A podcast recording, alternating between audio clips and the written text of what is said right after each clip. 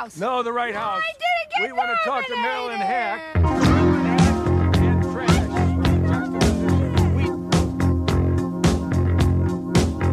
We- I'm from Canada Water.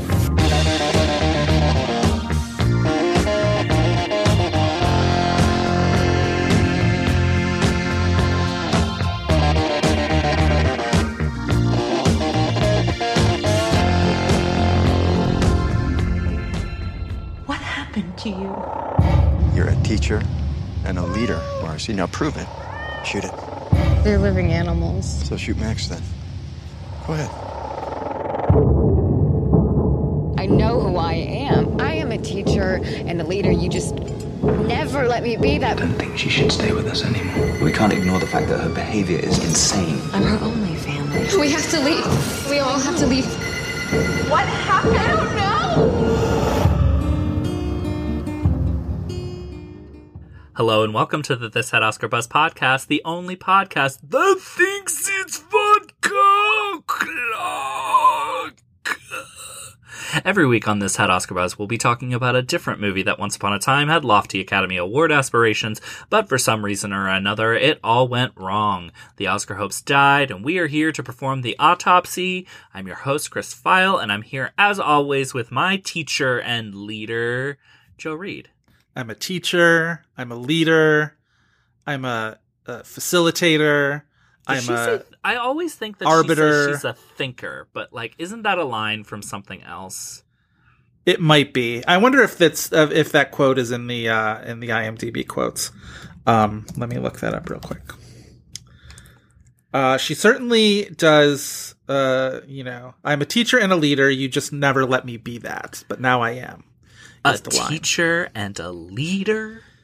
I mean, that feels like. I mean, I like that line because for a lot of reasons, but it also feels like, you know, cult vocab. You know how like you, you the the telltale sign for a cult is their they use very specific words for things. They have you know that's who was I talking to about this recently? I think I was just talking to my sister about one of the NXIVM docs or whatever, and it's just like One of yeah, the 15 NXIVM docs. Right. And it's just like it's that thing of like how do you know you're in a cult without having realized it you're in a cult? And it's just like, yeah, you you use like very specific vocab words for things that that you know for very simple things, whatever. I don't know where everybody uses the same verbiage. Um, Uh, anyway. If you've ever worked in retail, it's very similar. Like when I was watching The Vow, I was like, Uh-huh. this is a lot like, you know, it's 15 pieces of flair. development skill, like it's 15 pieces of flair. It's it's like sashes, right? Like that's that's basically it, right? Yeah. Yeah. I don't Life- think I would fall into this Life cult. is a cult. Okay, I of all, always there's no gay people in this cult. this is the thing. I always say, I always worry. My thing about Goop is that I watch Goop and I'm like, oh, I'm much more susceptible to cults than I thought I would be. Um, but it's it's not this. It's not the the Martha Marcy May Marlene cult, which um, doesn't seem to offer me anything. It offers manual labor and no creature comforts and no television seemingly and like group sleeping dynamics it's just like n- No sexual autonomy. there's Even the nothing orgies are like that doesn't seem nice. there's nothing where i watch this and i'm like that's how they'd get me like maybe brady corbet but like even that like not really i don't know There, okay, we're going to be asking this question about a few people in this movie. Is it Corbet or Corbett? i used to say corbett and now i've been uh, lured over to feeling like if he was not born with the name corbet at some point he decided to he's like he feels like the kind of person who's like it's corbet like let's pronounce it Oh, corbet okay. i don't know Uh, i've actually I- never this heard me into pronounced. how I would maybe be drawn into this cult. Um, is it Dizzia or Dizzia?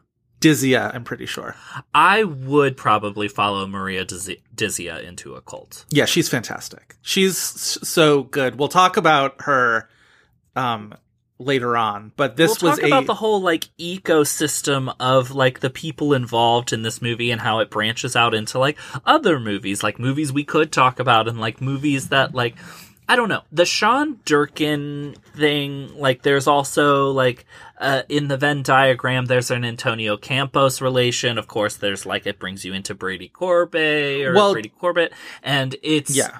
What is it about these movies that they're constantly fascinated about putting Maria Dizzia in violent situations? Yeah. Wait, what else are you thinking of when you say that? I mean, not directly in Christine, but like Sure. Vox Lux kind of famously opens with her getting shot basically in the face. Oh, is she the teacher in that She's classroom? the teacher in Vox Lux. I forgot about that. Yeah. She really does show up in kind of everything. She was speaking of Antonio Campos. He directed most of the episodes, if not all of them, of The Staircase, and she played the other non Rosemarie DeWitt sister in The Staircase. we haven't really unhashed the staircase together. How did you end up on that? I loved it. I thought it was fantastic. I was. It started to lose me for a second. I still think it probably would have worked better as a five episode series and not a. It was eight, right? Eight episode series. Uh, yeah, yeah. Um, I think once, unfortunately, I tweeted this and I stand by it, even though it sounds insane. It's the only thing I've ever watched where I'm like, we probably could have used a lot less Juliette Binoche through no fault of her own. But I think pro- progressing the story to the point where her character enters into it, I don't necessarily need it. And yet, here's what I will also say. I think the mini the the series as a whole pivots or not pivots exactly, but like exists both as a crime drama and a family drama. And I was surprised at how much by the end of it it landed for me as a family drama. And I cuz that's As a family drama, I think it's better than the rest of it. and that's why you cast like Sophie Turner. You know what I mean? Like it was it was sort of a joke at the beginning of like why is Sophie Turner in this nothing role or whatever. And by the end, you're just like I came around to the fact that like oh okay, this is about in part like the destruction of this family, this sort of cobbled together family and whether it was a house built on sand this whole time and yada yada. Um and it's just also like Colin Firth is phenomenal. like yeah, Colin Firth is performance phenomenal. of his career. Yeah, he really I, is fantastic. I'm fine settling on the show. I liked it significantly less. While like I was engaged the whole time, it was one of those things that I'm halfway through. I'm like, I'm not gonna know until I'm on the other side of this if I think it's good or not. Yeah. I, I I'm fine settling on it being a vessel for what I think are some really incredible performances, but like not a satisfying or um all that remarkable series on its own.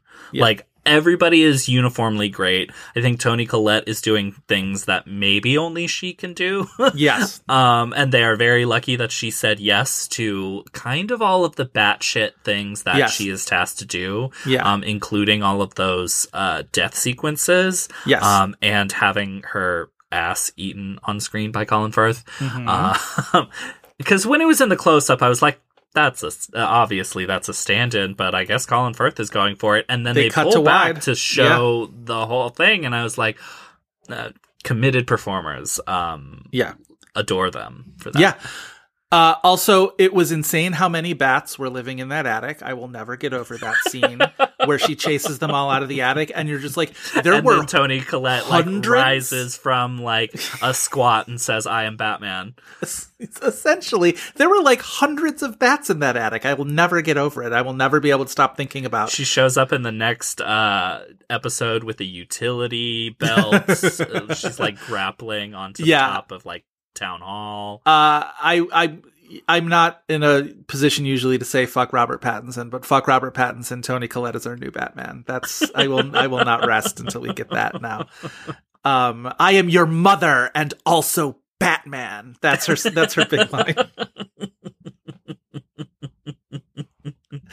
Um, but yeah, I really did like the staircase. I also have a lot less squeamishness than seemingly a lot of people do about the true crime genre. I kind of, it doesn't bother me. I know a lot of people feel like they're uh, sort of are taking these kind of moral imperative stands against it or whatever, and it's bad for the world and whatever. Eh, I could give a shit. Honestly, I I, like it. feel like Landscapers did that better than the Staircase did, and I know nobody watched. Landscapers. I didn't watch Landscapers. Yeah. Um, and like I, I ultimately feel like the staircase just like approaches that topic and then kind of backs off of it. Um, Yeah. and like I kind of wish that it was all that. Like at a certain point, like it says all that it has to say about that, and then there's three more episodes. Yeah, I think that was maybe my one problem with it is that it did feel at times like it had run out of momentum, and I think it somewhat it regains it by the end. But there is, um, there is definitely a point around episode six, I think, where I'm like, why are we still why are why are we still showing like why is the Yeah. show still happening Yeah. so um but yeah i really liked it the the antonio campos of it all with relation to sean durkin is that he's in that sort of not exactly collective well sort of there it's called um borderline films and it's Mm-hmm. sean durkin antonio campos and then josh mond who directed um that movie james white with chris abbott who is Mm-hmm. and also he produced uh, a bunch of these movies that we've mentioned already, including they all yeah Martha Marcy May Marlene, which we're here to talk about. they're all producers on each other's movies. Um, they, They all share went a lot to of the same actors, so it's like clearly there there's Yep. a vibe that like a lot of these performers are attracted to and they're all kind of interested in the same things. They all went to NYU together. They're all Tisch graduates, which I know like flips a lot of people's switches or whatever and makes them angry at these people unnecessarily. Um, I think they're. I mean, I don't have a ton to say about Josh Mond, mostly because I never saw James White, and that's still the only feature he directed. Mhm. Um, I've seen most of Antonio Campos's movies. The one that I haven't seen is After School, which is their first one that they all sort Yeah. of worked on together. Which, um, I tried to watch, and I like won't go too in depth with this movie because it's a movie we could eventually talk about. I tried to do Christine on um my flight. Uh, oh, Christine's not an airplane movie. no, I got a half hour into it, and I was like, I don't think so, guys. No. and I watched like what did I watch on my? Have you never seen it before? A first time No, watch I've for seen Christine? it. I've Oh, seen okay, it. okay, okay, okay, Um, okay. And that's why I was like, I can throw this on on a plane. Turns out, No, nope. Um, no, no, not a not a plane movie. Um, After School is interesting. I'd never seen that movie, but I watched. I read a plot synopsis of it, and then I watched the trailer. And of course, you kind of can't talk about it now because it's Ezra Miller in the in the lead role. Ezra Miller being violent. Um, yeah, Right? yes. That's well, like a school shooting movie.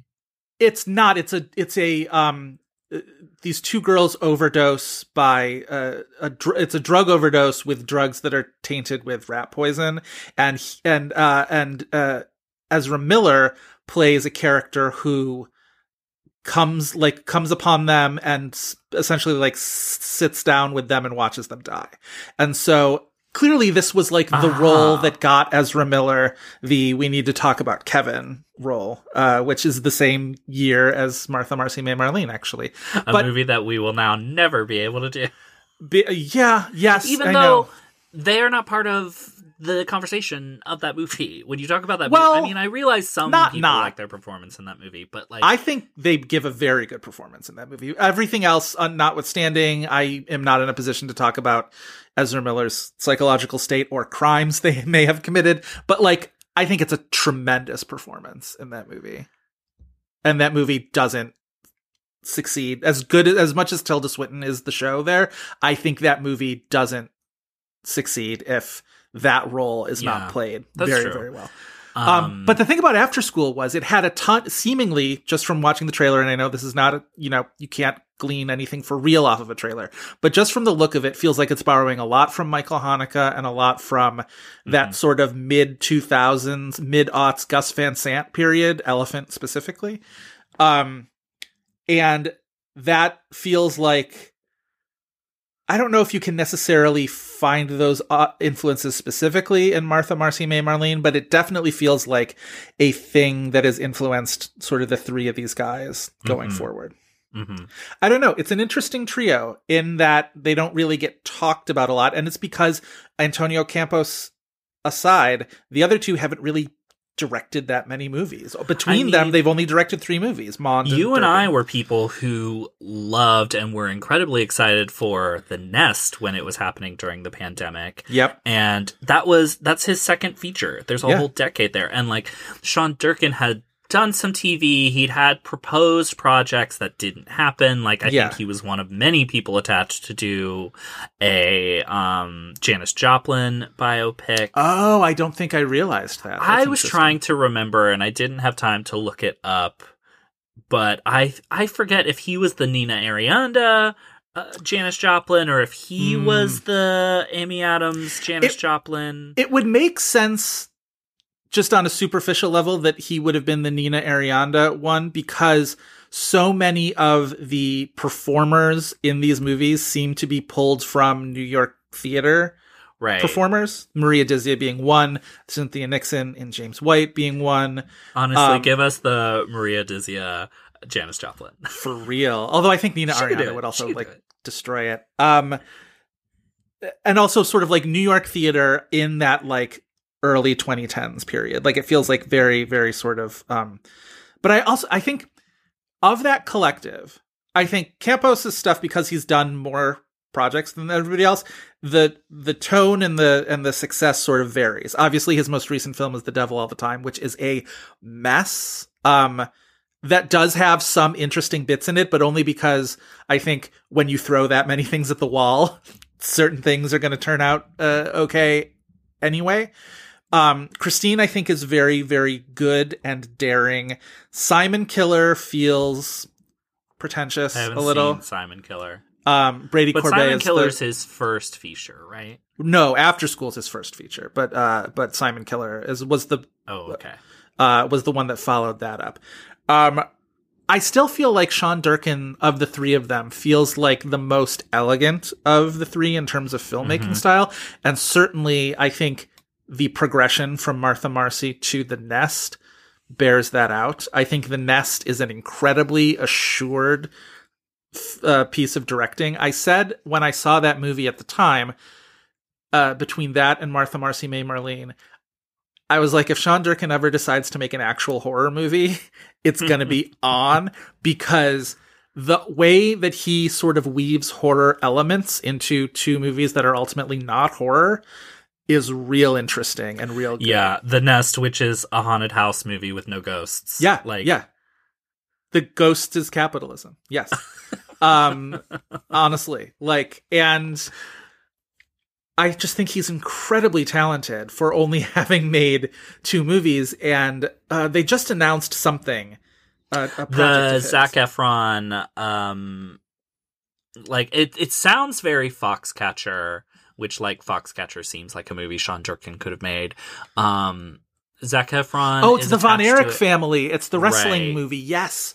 Which knowing wrestling as I do, that story of that family is sort of infamous. This dynasty of of wrestlers from the South who almost all of the sons in this family met untimely, sad, untimely ends to, to one degree or another. So it's an incredibly um rich and ultimately tragic story. And uh, it's not, you know, it's once again Sean Durkin not doing an actual horror movie. So whatever, I guess I'll have to keep waiting for that one. But um I'm real, real interested to see where that goes.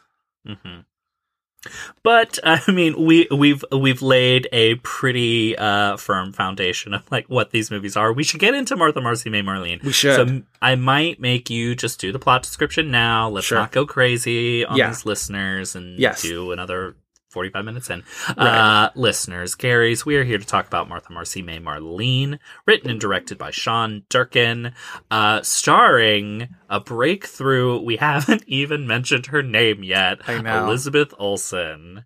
Um, the incredible John Hawkes, Sarah Paulson, Hugh Dancy, Brady Corbett Corbet, uh, Maria Dizzia, uh, Dizzia, uh, Christopher Abbott, Julia Garner, and Louisa Krause. Uh, the movie opened, uh, in limited release on, uh, October 21st, 2011 after pl- debuting at the Sundance Film Festival, playing Cannes and Toronto as well. Yes. Mr. Joe Reed Sure. Are you ready to give? I actually think this is going to be kind of difficult because there's an A plot and a B plot happening simultaneously. Yes. I kind of want to talk about them as A plots and B plots and see which you think is the A plot of the B plot. Yeah. Okay. Um, but for Martha Marcy May Marlene, are you ready for your 60 second plot description? Yes. All right, then your time starts now. All right, Elizabeth Olsen plays Martha, who, as we begin our tale, is running away from a commune slash cult where she's been living for several years. She calls her sister Lucy to come pick her up, even though she doesn't know where she is, and she returns to stay with Lucy and her capitalist twat of a husband named Ted. Through flashbacks, we see moments of Martha's life in the cult, where she was given the name Marcy May by the leader Patrick, who has sex with the female cult members, often forcibly, and we see him rape Martha early on. As she becomes more indoctrinated, she falls in line with the cult's practices, even going so far as to drug another young woman so that Patrick can rape her and indoctrinate her 30 the cult. seconds. When the cult starts home invasions and they murder a man is when Martha finally re- realizes she needs to escape. Meanwhile, she's having a terrible time with her sister, from whom she was estranged even before she joined the cult. Martha's lost all sense of proper socialization. She's paranoid that the cult members are out to get her. She's traumatized. She kind of hates her bougie sister and the aforementioned twat of a husband. When things finally get too out of control, Lucy pays for Martha to go to a psychiatric treatment center, but on the way, Martha still thinks the cult is following her and won't ever let her go. Under the 60 seconds, congratulations. Probably sir. my You first did time an in a while. Incredible job. I left a lot of detail out. There's a lot of detail in this that actually, you know, is what sort this of This is a makes it. movie that you kind of marinate in not just the vibe of the movie, but in God, this is going to be so hard to get through this episode without saying trauma so much. I know, But, it's true, though. The trauma that she's gone through and the disorientation Yes. that she experiences both within the cult and then once she leaves it as well, the type of hardwiring of her brain that Yeah. has uh, been altered. Well, she's Um, what? She's 22 when she escapes, I believe. I, that was at least in the in the Wikipedia young, description. I don't know if they. I couldn't remember whether they said that explicitly in the movie or not. But and you get the sense that she'd been in the cult for several years. So at like Mm-hmm. when we see her, sort of in the earliest flashbacks, she's not like a high schooler, but like I would believe she's probably like 18, 19 years old hmm when she sort of joins this cult. It feels like she was in it for around three years, um, just sort of by you know how the flashbacks kind of lay and out. like as the cult is beginning to grow but like as you see time pass you can see they're not really adding new people to it. They're just like their own little commune. Well, Julia Garner is the one sort of uh, who's added right. who's, who the, who so do that we, we, see can see that martha eventually plays a role in the abuse that's happening I wanted to avoid the term grooming just because it's become so, you know, hot button these days, but like that's like classic like cult grooming practices, right? Where Yeah. she's,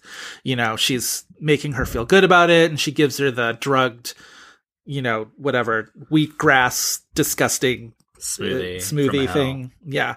And we see also this like chain of abuse, right? Because who's the one who's helping her crush the pills into the smoothie? It's Maria Dizzia's character. Maria Dizzia, who is the who kills the guy eventually who right, but who is also the mother of the baby that when Elizabeth Olsen is going through the house and just like, oh, this is the baby, and Julia Garner feels like very unsure about whether she wants to like take care of this baby, and she's like, I don't have to like watch the baby, right? And she's like, no, you'll find other ways to fit in or whatever. But it feels like we're getting a sense of this kind of ecosystem, but also this chain of command almost, where like, you know, uh, Maria Dizzia helped indoctrinate Martha, and then Martha is now helping indoctrinate Kel- uh, uh, Julia Garner. I almost said Kelli Garner. God, whatever happened to Kelli Garner? Remember that actress?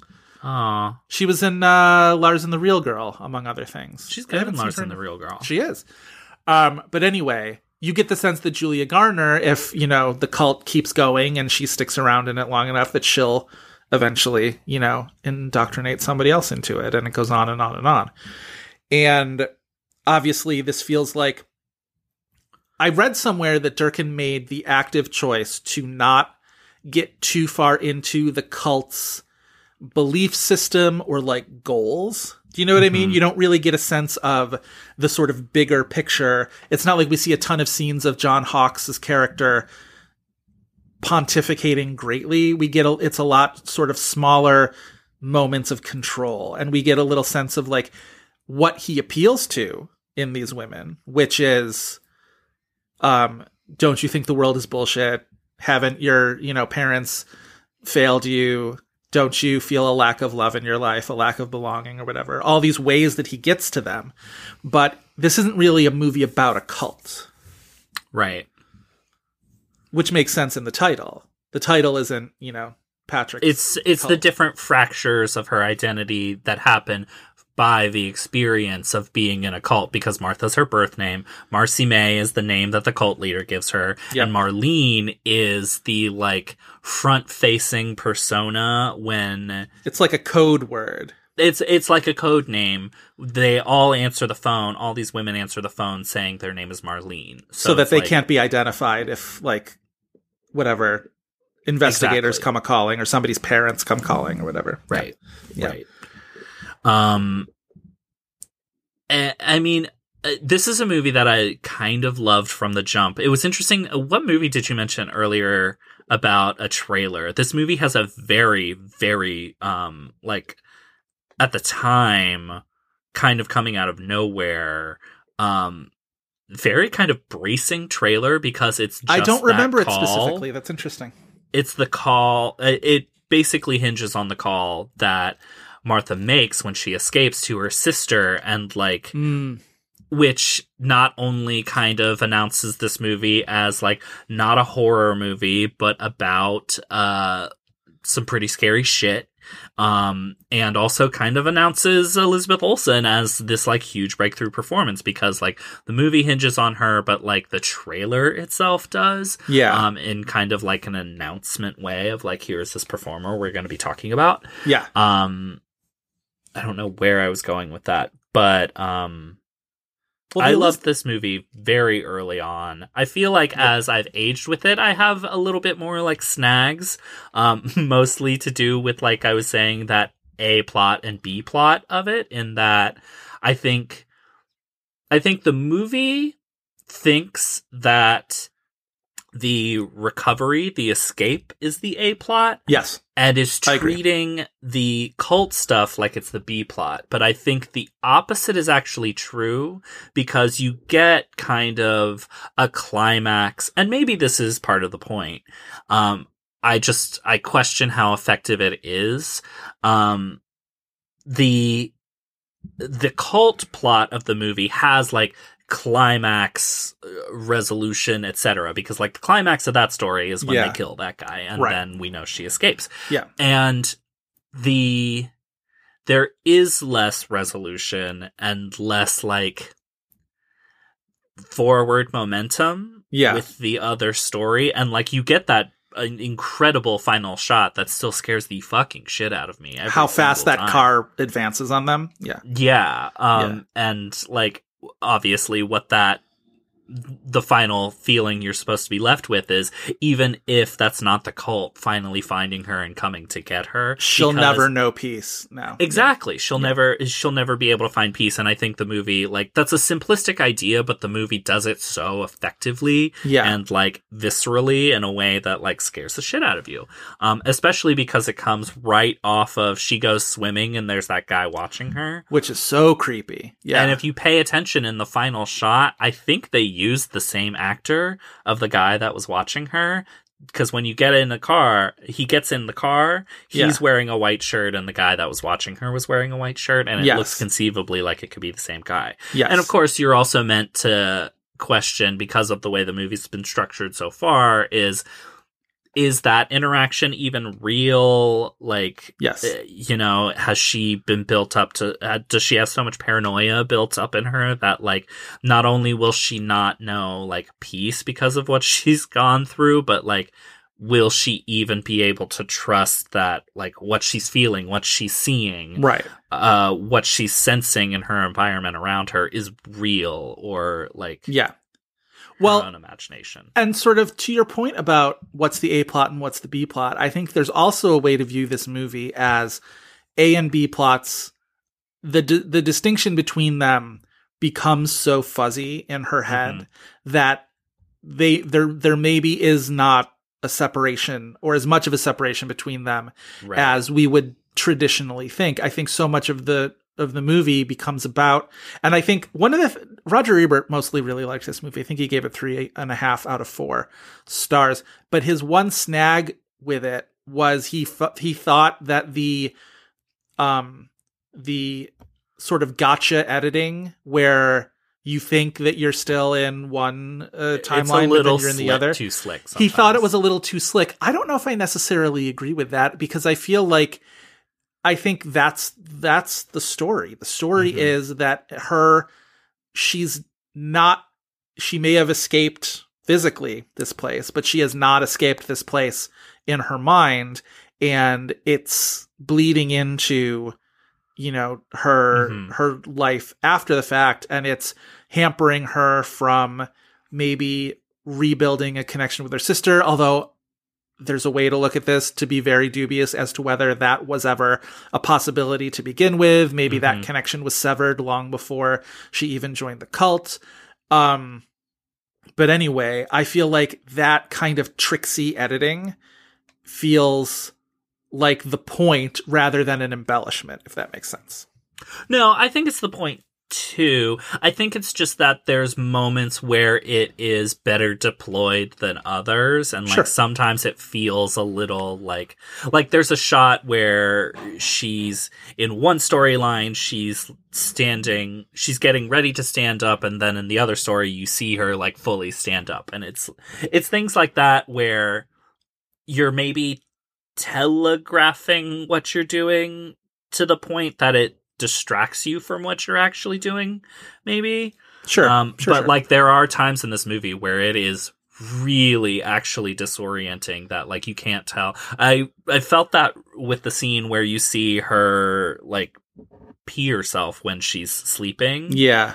Um on this rewatch because i was like i actually can't remember which storyline this is in right now. Right right Um, right.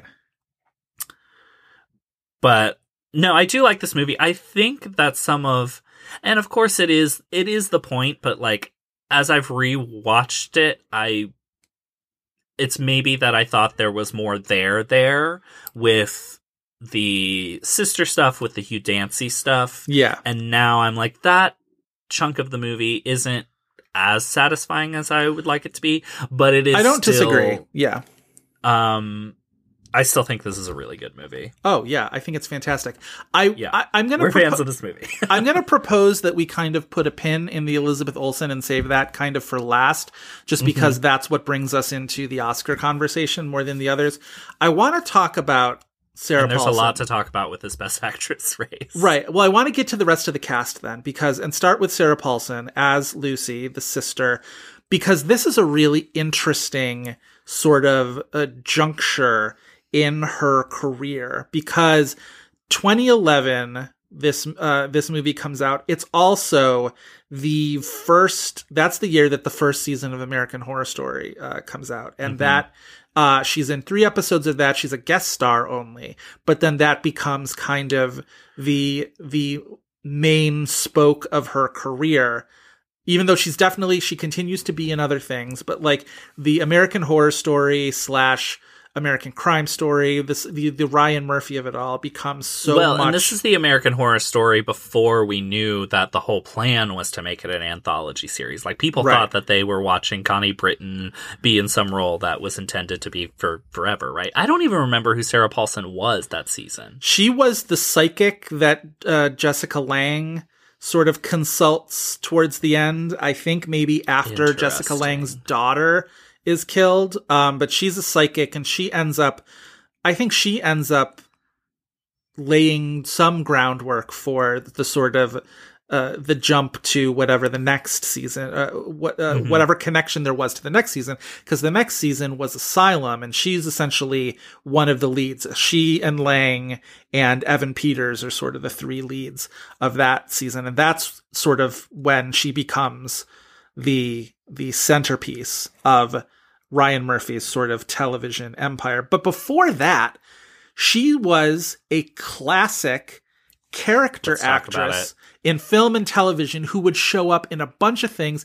And it was one of those she's one of those performers who like once you learned who her name was you had already seen her probably in a dozen things. The very first thing i remember seeing her in and it wasn't even a show that i watched but cbs had this show called american gothic in the mid 90s that was this kind of X Files ish sort of um supernatural uh I don't think like, I've ever heard of drama. It was um in it only lasted one season.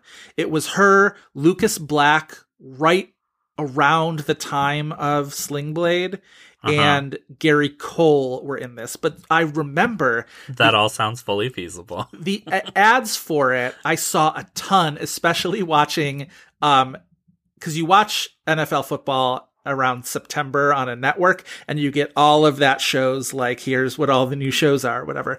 And it was this really creepy uh trailer for this show and sarah paulson played this like teenage girl who kept uh, uh, in the the trailer, you, the little bit you got on TV, she kept saying someone's at the door, and I remember like that was Someone's at the door. Someone's at the door. American Gothic Someone's this fall on CBS contains some violent scenes. this like that was kind of the hook of the trailer. And so years later, when I would see her in other things, it was like, oh my god, she's the American Gothic girl. But she was in a show called Jack and Jill on the WB that also starred Amanda Peet and uh, Jaime Pressly and Simon Rex and Ivan Sergei, the guy from uh, The Opposite of Sex, if you recall. Um, this was this like you know like relationship drama on uh, the WB.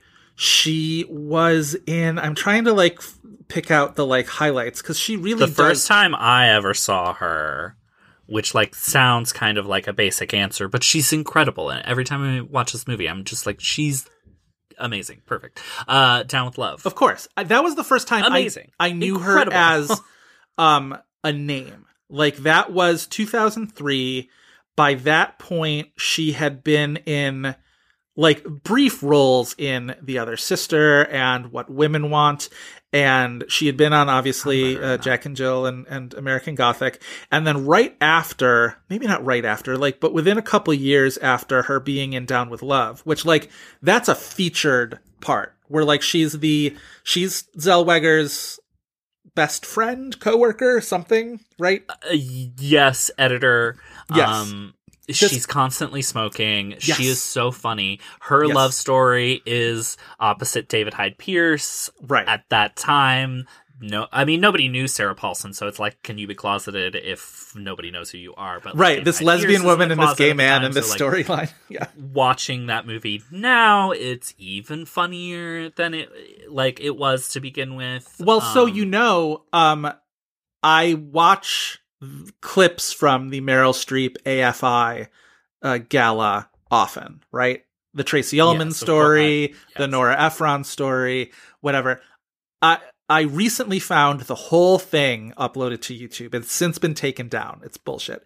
Um, so I watched the whole thing one day. I probably should have been working and doing other things, but I definitely watched the entirety of the Meryl Streep AFI uh, gala, and it was from 2004. And you know this because Jim Carrey is the quasi MC who like um talks about having just worked with her on Lemony Snicket.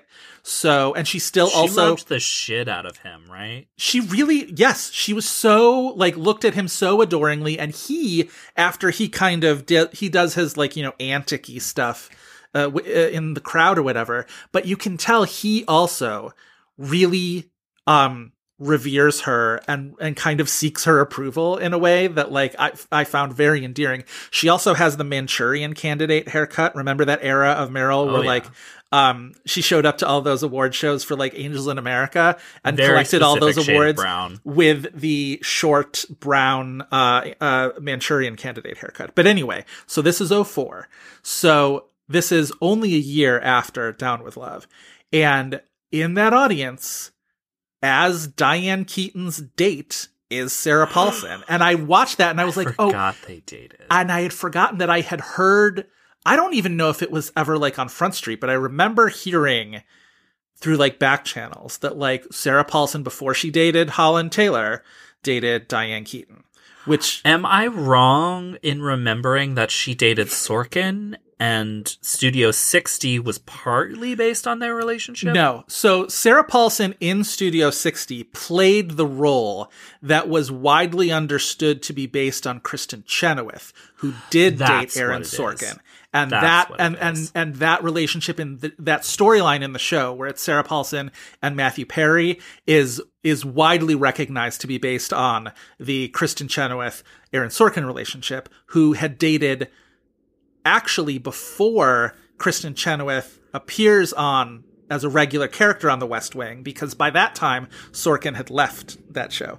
Um, but Studio 60, Studio 60 's so full because it does feature a character who is so very obviously based on uh, himself. Like Christine Lahti at one point plays a character who is very, very, very obviously based on Maureen Dowd, who also Sorkin dated uh, and had sort of uh, uh, feelings about. So like there was so much whatever. I can't get into the Studio 60 of it. um, but anyway, yes, that was I don't. Uh, uh, yeah, there was no. There was no former dating relationship between Paulson, but that was the connection there. I But it- also believe in this early period, pre Ryan Murphy, uh, Sarah Paulson was also still kind of regularly doing theater. I, am not sure Yeah. when like she kind of stopped. You know, Sarah Paulson was the original. Um, she was in the original production of Killer Joe, and she Yes. played the Juno Temple role, which Yes. is just like, boo. well, she was also My brain is short circuiting.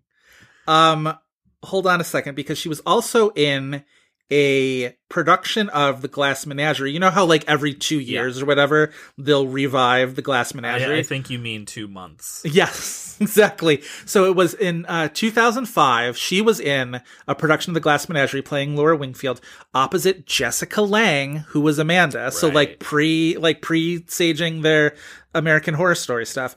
Uh, Josh Lucas played um, Jim. Is Jim the gentleman caller? Is that what uh, uh, that role is? Anyway, um, and then Christian Slater as Tom, which is Yeah. kind of wild casting.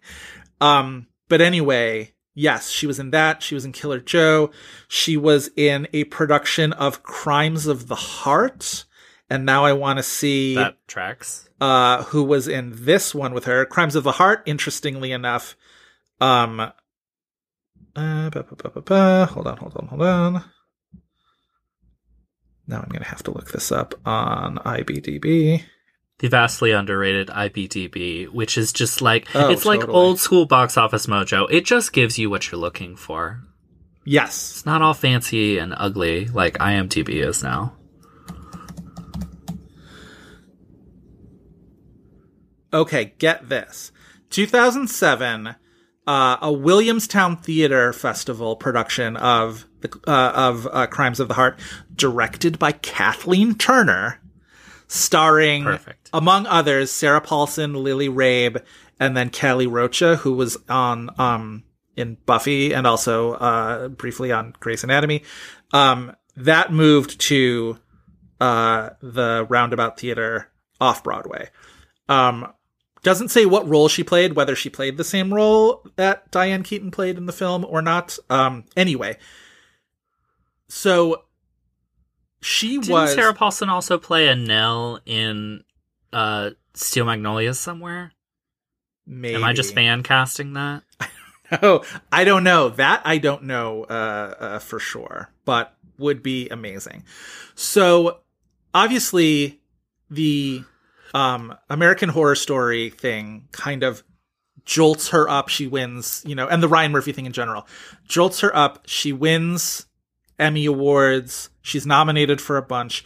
She levels up in terms of casting. She's in 12 Years a Slave.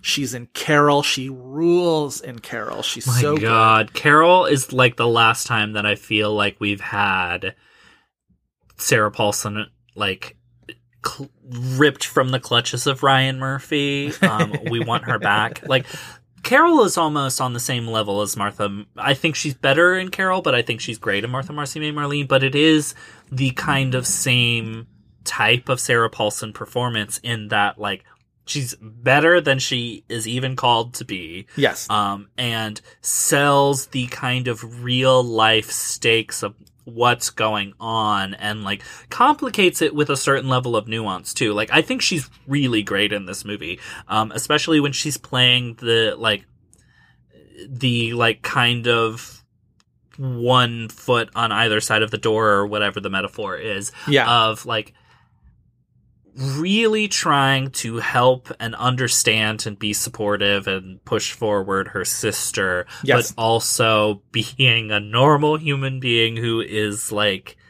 incredibly frustrated with what a fucking asshole her sister is I go Um, back and forth a lot in this movie as to which one I sympathize with because on some level I look at Lucy and I'm you feel bad because she doesn't know how to help her sister. And the frustration that she feels feels natural that you would be confronted with somebody who is behaving the way Martha is behaving.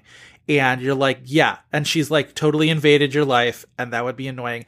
And yet I also look at her character and I'm like you are handling this so poorly. You have sort of jumped headlong into the, there's that very early scene where she picks her up she brings her home um she's just taken martha's just taken a shower and martha says she doesn't really she's not interested in like having dinner or whatever. She just wants to sleep. And lucy says get a good night's sleep tonight and you'll be as good as new tomorrow. And that feels like a distillation of lucy's character in general which is Yeah. i want you to be she better. very poorly at the beginning and she's like trying to put martha in these sundresses and she just like called you from the middle of fucking nowhere and you're like well you appear to be fine so i guess it's fine and she wants her try to be like- better and and and feels like she can just sort of like say it and be so but she also she keeps saying what happened to you? but she doesn't ever really probe it. I don't you get the sense that she doesn't really want to know the gory details of what happened and because of that she gets she has this expectation that martha just like just just stop acting crazy and things will be fine and that Well, really because frustrates I me think, I think Lucy thinks early on in the movie the what happened to you is like a bad breakup, a drug bender, something like that, because Right. it seems like that's what the foundation of a lot of their struggles are. Yeah. And then I think there's a certain point where she realized, no, something bad might have happened to you. But she doesn't wanna acting know like it. the asshole you have always acted like yeah but you are also acting not normal in a way that's putting up a lot of red flags.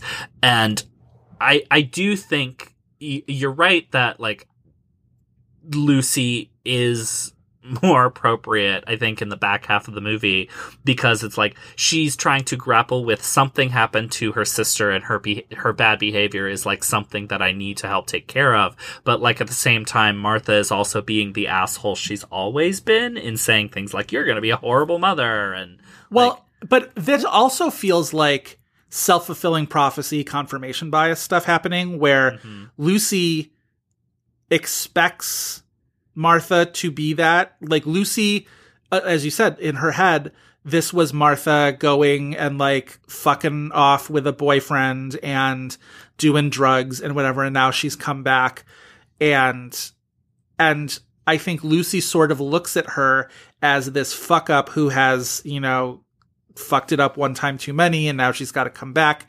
And from Martha's perspective, and I don't think Martha's necessarily wrong, she sees a lot of condescension in in Lucy and a lot of judgment. And obviously this all goes back to their relationship from before Martha ever left.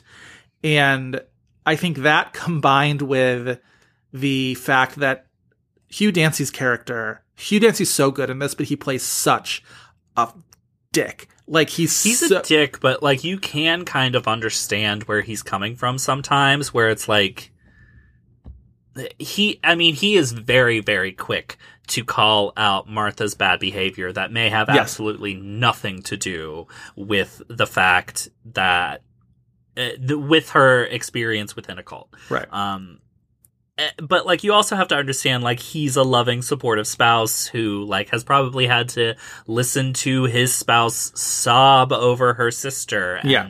hear all of the bad shit that Sure. her sister has done to her and you know he's still an asshole but Yeah. like I think the I think the foundation of all those things are there in Hugh Dancy's performance. Well, you also get that scene at the dinner table where she kind of goes off on him for being a capitalist, you know, fuckboy or whatever, and and says that you know there are ways to live that are not that do not revolve around money and possessions, which is one of those things to say that is both true and untrue at the same time. It's one of those things where it's just like that, you know, feels uh privileged in a way, but it also feels like a thing that maybe has more truth in it than you want to admit that you could, you know, where she essentially is like you could live, you know, you if you want to just fuck off and go to France, you could.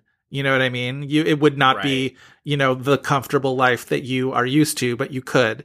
And Well, this is what I think the movie does really well in terms of Martha's psyche is that that's that right there is one of those moments where it's like someone is communicating something that might have an actual truth to it, but there's also a darker side of like, well, where is Yes. it coming from? Or sometimes it works in the opposite direction. Like that example right there, it's like, yeah, it's true. And it's like, this is this yuppie guy who we maybe in the audience don't like. So it's like, we could maybe see how that is very true about him. But we know the reason Martha is saying this is because it's been indoctrinated into her brain well, within a very specific toxic, like, context. but it also feels to me like it's another occasion of you almost can't separate past and present with Martha. Is this something that Martha used to maybe think about and what's helped draw her to this cult? Is this a thing where like she maybe had a kernel of this idea that the cult managed to like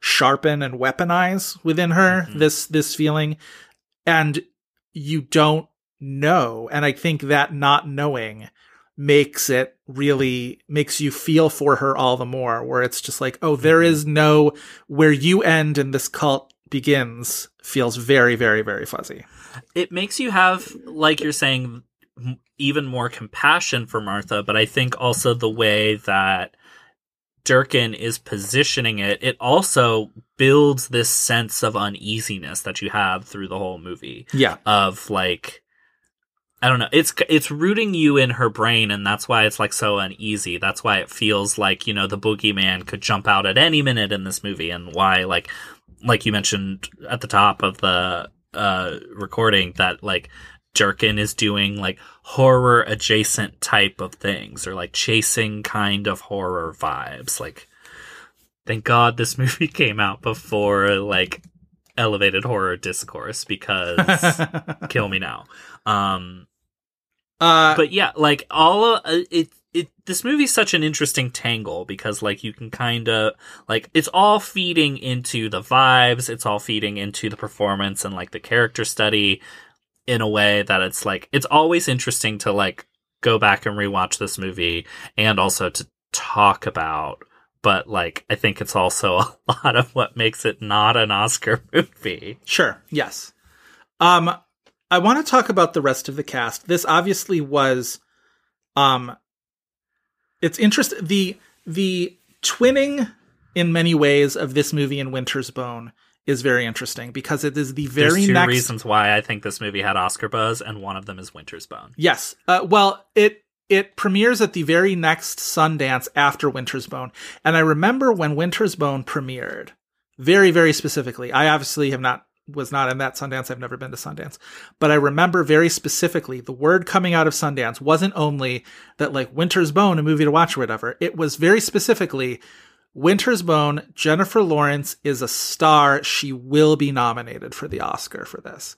And uh, it was like, it was definite. And so John Hawkes is in that movie, was a much less likely Oscar nominee from Winter's Bone, but he, you know, the people who loved that movie really pushed for that nomination. He gets a nomination. It is a, God, you talk about Sarah Paulson as the classic character actress, even more so. John Hawkes, both of them were in Deadwood, by the way. Both of those two were in Deadwood. Um, uh, John Hawkes was the face that you saw in a billion things, right? He's in, you know, I can't even, you know, he's in Miami Vice. He's in, uh, uh, he's in Identity. He's in, obviously, Deadwood. He's in 8 billion TV shows. He has this very sort of like notable, you know, weathered kind of face to him. And he finally makes good and he gets this Oscar nomination, which feels like the least likely thing to have ever happened to this guy.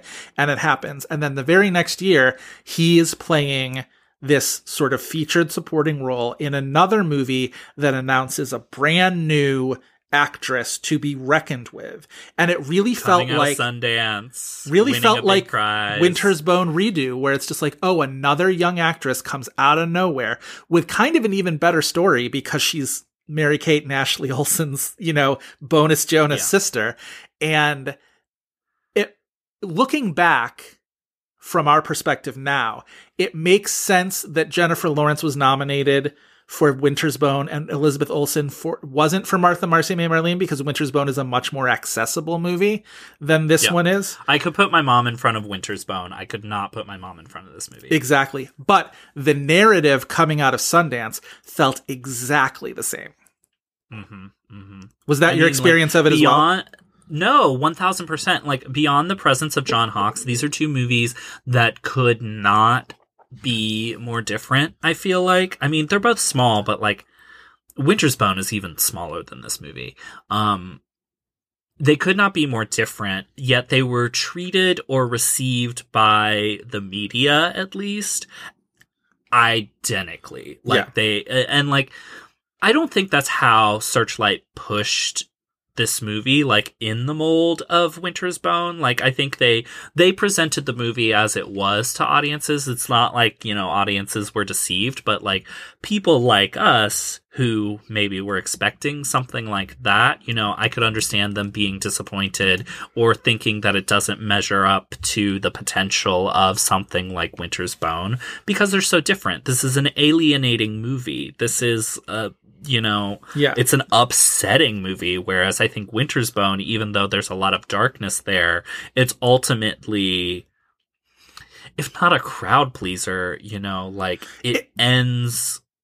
it feels like it stays within a a format that people know. You know what I mean? sa- and they can sa- be satisfied with where it goes. You know, I think that's not- right. It's I not think a that's right. downer. I think that's right. Um, I think it's downer circumstances, but like the you know the the arc, the resolution of that movie is yeah. Um, I think Hawkes is tremendous though in Martha Marcy. John Hawkes, uh, there's more we could talk about. But, well, I guess we can't do the sessions, but like John Hawkes has this three year run Mm-hmm. of Sundance movies Winter's Bone, Martha Marcy May Marlene, and then The Sessions, which went through 19 title changes Right. becoming The Sessions. And It was like, the surrogate, right? Initially, it's when it played at Sundance. I think it was called the surrogate. Yeah, yeah. because she was a sex Um, surrogate. and then it became six sessions, and then it became the session. Yeah. Whatever. Conceivably was sixth place for best actor that year. I don't think he was that close for Martha Marcy May Marlene because No, like wasn't. I actually forgot when you go back and you look at this award season, like he really did not get No, he didn't. like and, and it's weird because like he was so beloved for winter's bone and was like a success story that you would think he would almost have a better shot than elizabeth olsen would Yeah, um but it didn't turn out that uh, of the three performances like no question this one i think is the best of them. He's it, it's almost this impossible part because he has to do he has to achieve or present a million different things. He has to be so terrifying. He has to be alluring. You have to understand why people would be drawn to him but Yep. he also has to be you know terrifying. And he is like kind of sexy. He is like uh, you know and, and like you watch john hawkes in an interview and he's like this nice guy. Yes, and even in something like Winter's Bone, he's not somebody you would think of to play a cult leader. Yet at the same time, he divers, delivers this performance that you're like, well, this is perfect. This is perfect casting. yeah, He's, you know, maybe the only person who could play this role in this way where it's like he could drive someone to violence. He could Yeah. drive someone to degrade themselves. He, but like, you know, he's so captivating and so terrifying in this Yeah. movie without like doing anything particularly scary or Right. like dominating. right. You know, yeah. Um, I think he's tremendous. I think Hugh Dancy is very good again playing a role that is you're supposed to kind of uh, bristle against at least to Yeah. some degree. He at this point in his career um was actually kind of he had been in a bunch of things and often as a you know an incredibly charming uh you know character. He's in in a bunch of these movies actually that I haven't seen so I'm not entirely sure. I imagine his character in Ella Enchanted is Prince Charmont so he's either the prince that she ends up with or the prince who's bad for her you know one of, and I could see either of those two things being true um He's uh he's a dual role. He it's like Lupita in us. Us. It's you know he's Wait, here's something you can talk to me about. He's in Basic Instinct 2. I am telling you, we need revival screenings of Basic Instinct 2. It is the midnight movie that everyone is Who is sleeping he? on. That movie is fucking crazy. Who is he in that? Do you remember at all? Well, he's not the male lead. No, so that's I David Morrissey. Forget. Yeah. I don't think that he even has a sex scene, if I remember correctly. He's like eighth build or something like that. So maybe Yeah. he's not like super, super, super uh, Um, pertinent. But anyway, Basic Instinct 2 is nuts and like that movie is absolute garbage. So like it deserved the like critical reception that it received, but at the same time like go back and read those reviews. It is the most like appalling sexism that like the movie doesn't deserve because Sharon Stone I think knows what movies she's in and she's at least, you know, showing up to work to be in that movie. right. But like it's a bad movie. Um He's in, uh, he's the one boy who's a member of the Jane Austen book club. He is the Evening. he's Let's in not the yes Evening. he's the alcoholic um brother slash closeted gay character in evening closeted right Yes. yes um he's because he sort of- dies for his love of Patrick Wilson, as we all will. yes as we all will at some point in our lives um he's the third wheel in the mother son uh uh bad sex triangle in savage, grace. Yeah. He's the I know he's the love interest to um Isla Fisher in Confessions of a Shopaholic, the PJ Hogan movie, because I definitely saw that movie.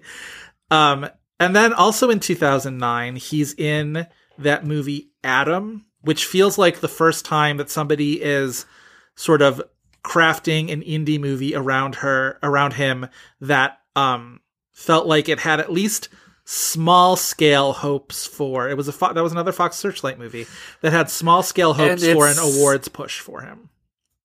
well because of what it is. He's uh, I- believe he's playing an autistic character. I think his character has seen the movie. Asperger's. I think I think Asperger's. specifically Asperger. Yeah, yeah, yeah. yeah. Um, with uh, like a romantic relationship with Rose Byrne. Yes. Um, you know, it, it, it's the movie that you think it is. Um, What's interesting about his career is in 2011 he's in Martha, Marcy, May, Marlene, and Our Idiot Brother.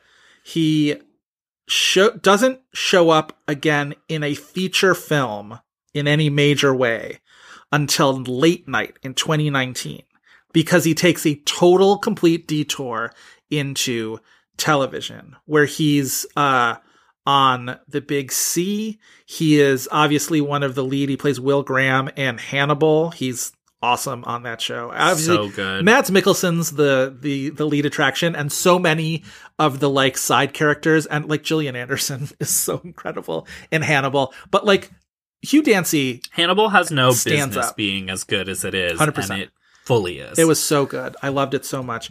Um, he was in that really disappointing Hulu series, The Path, also about a cult, um, with Aaron Paul that I remember having to cover in my capacity at uh, at Decider. He was on Homeland for a while. He was on The Good Fight for a little bit.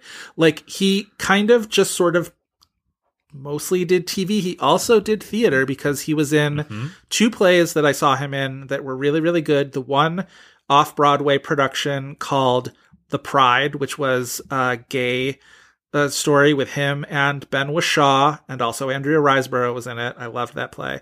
Um, and then he's the male lead. He's the counterpart to Nina Arianda in Venus and Fur, which like right. she's the show there. She wins the Tony, but like he, he either he either took over for whoever played that role off Broadway or it was the other way around and I can't remember. He was the one I saw.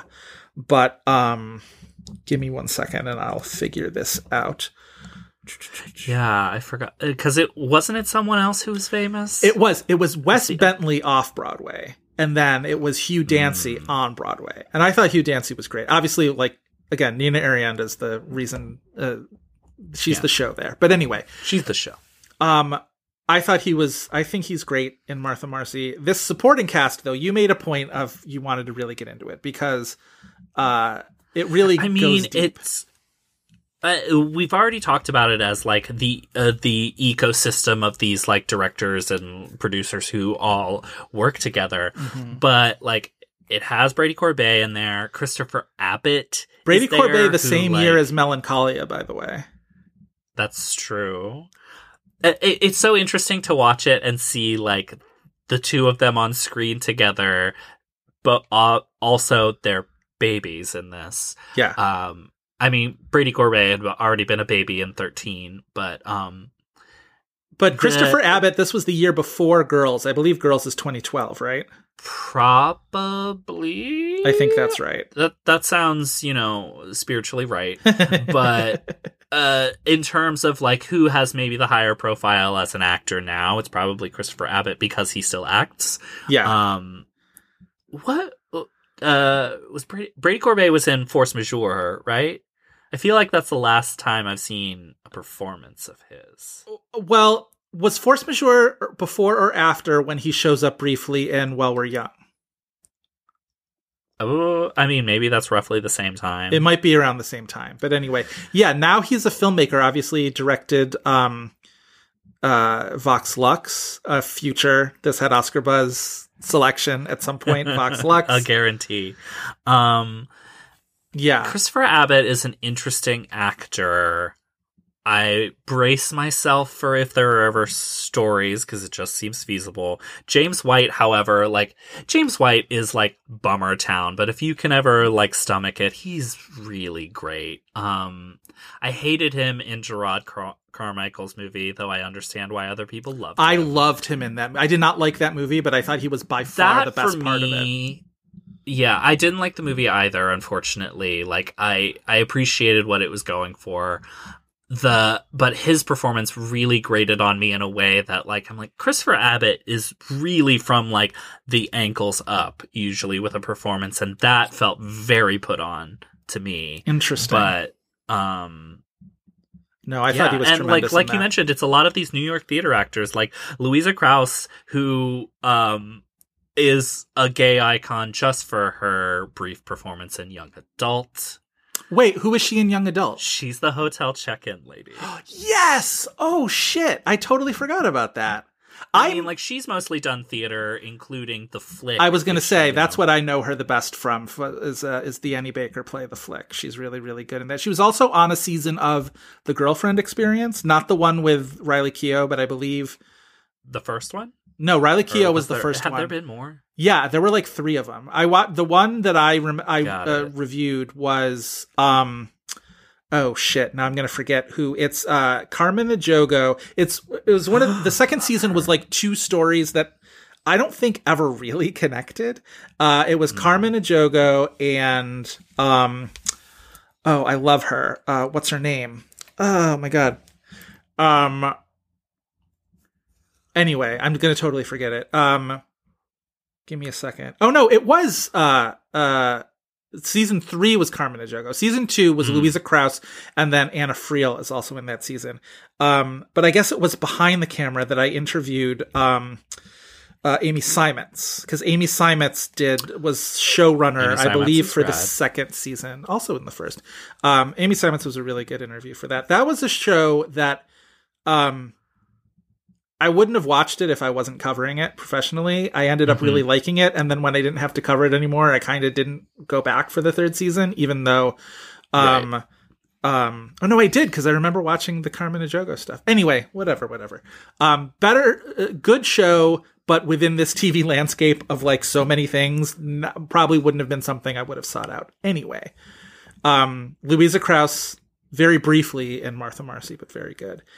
And then Maria Dizzia around this, no, uh, Martha Marcy is the year after she gets that surprise Tony nomination for the Sarah Ruhl play in the next room, the vibrator play, which I saw, which was Laura Benanti and um, Michael Cerveris, Michael Cerveris, who gets naked in that play, or got naked in that play. Um, Really? Oh yeah, like I was in I like don't the, think I ever heard that. I was in like the second row, and it was like right in front of me. Um, anyway, Oh, there you go. he plays. That's it's the same. Remember that Maggie Gyllenhaal movie about like the invention of Hysteria vibrator? starring Hugh Dancy. Uh oh, interesting. Yes. It's essentially the same story. Michael Cerveris plays the doctor Right. who essentially invents the vibrator as a uh, therapeutic tool for women who are um, being diagnosed with things like hysteria.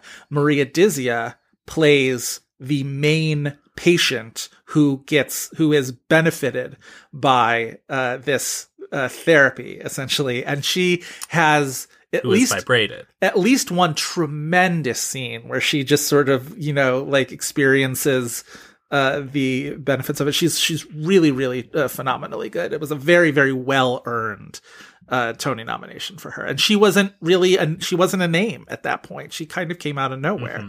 So after that. I anytime she was in anything, I was like Leonardo DiCaprio uh, pointing to the screen. You know, there's Marie Dizzia. yeah, tremendous, tremendous cast. We should talk about Elizabeth Olsen at long last. At long last, Elizabeth Olsen. What a fucking performance. Like, she didn't have time to really prepare for it, which, like, I almost think helps the performance because it is very, like, instinctual. You can, like, see her as a performer kind of mining the confusion and feeling in a way that, like, isn't mannered Yeah, in a way that I feel like it very easily could have become that and kind of sank the movie. yeah, Um and like I'm not I'm I feel like because Martha is a thorny character, Martha aside from what has happened to her is an asshole. yeah, Um I feel like it's more effective to see a performer we haven't seen before than like say even like a Jennifer Lawrence who delivered uh, Winter's Bone beforehand. If we have a preconceived notion of this woman before we meet her, right. it like kills half of the mystery of the movie. So it's like it's watching this performance is a real like stars aligning type of thing that like of course it's the type of breakthrough that you'd be so excited about. Well, it's Um, also, I mean, you mentioned the Jennifer Lawrence of it, which like Winter's Bone was unquestionably the breakthrough, and it was mhm. the first time almost anybody had seen her, but she had been in other things, and she was in including the burning plain where she plays young Charlize Theron Right. and won the like young actor prize at Venice so it's Right. like n- people knew who uh, her name was familiar But this is a legitimate debut performance. She had a, she literally is credited as Girl in Car in the 1990 TV movie How the West Was Fun, which was her sisters, uh, Mary Kate and Ashley. It was a, it was an Olsen twins movie, right? So she's like literally, it's her only credit before Martha, Marcy, May, Marlene. Now, that and Silent House this same premiere. Sundance though So Yeah. it's hard to tell how do you credit which is the debut performance. I don't know which of them she filmed first. Obviously, in terms of what gets released in the United States, why like in a proper release, Martha Marcy May Marlene comes out first. So that's the one right that is and obviously it's the one I would rather. I, she's great in Silent House. We talked about it on Screen Drafts when we did the F Cinema scores. I did not like that movie. You guys all seem to like it a little bit better than I did. Um I'm not a fan I mean like especially the like final sequence of that movie I think derails it a little bit um, but she's great in it and it's kind of it's an amazing kind of one-two punch to have it two things at the same sundance that she's you know obviously she did she win a prize at sundance or was that just durkin uh, just Durkin won for because let me look up who actually won the acting prize. that year. Keep talking though while I do. that. Yeah. So uh, the Elizabeth Olsen career from Martha, Marcy May, Marlene, because there was obviously Oscar buzz around this performance, and we'll get to that. Um, I think she was on a lot of people's radar for like, you know, it's going to happen for her at some point. and then the projects following this up were not really on target. She was in the um uh, Josh Radnor movie Liberal Arts that he was the one everybody hated from How I Met Your Mother. So um uh, nobody was was ready to receive that. It got bad reviews. I never saw it. She's in Kill Your Darlings, which is an interesting movie that did not catch on. And she is um you know a supporting performance in that obviously to Radcliffe and Dane DeHaan and and all that. Um she's in the Acting terrible winner of this Sundance was Felicity Jones for Like Crazy, which also got the grand prize. Right, which also speaking of Jennifer Lawrence, Jennifer Lawrence is the third wheel in in that movie if I'm not Like mistaken. Crazy. yeah. Um uh poor god sad sad Anton Yelchin thoughts now uh, uh creep into my brain. Even though I didn't really like like crazy very much, but um I I you know It's hard not to have some affection for Anton Yelchin movies, especially where he's like the Yeah. lead of the movie. exactly. Uh Elizabeth Olsen is in the terrible old boy remake uh Oof, that uh, oof, Spike Lee oof, directed that was just uh, ill considered, let's say. And then the year after that, she makes her first appearance in the Marvel Universe uh, in a post credit scene in Captain America the Winter Soldier, where she's Wanda Maximoff. Now, obviously, I don't want to get into it too much because you hate the Marvel movies and I don't. I don't hate them. Christopher. I don't hate them. There's mo- there's movies in the MCU that I enjoy. I am just exhausted. Okay, fine. Just exhausted. Um, I love her as Wanda. I think she's one of my favorite characters in those movies.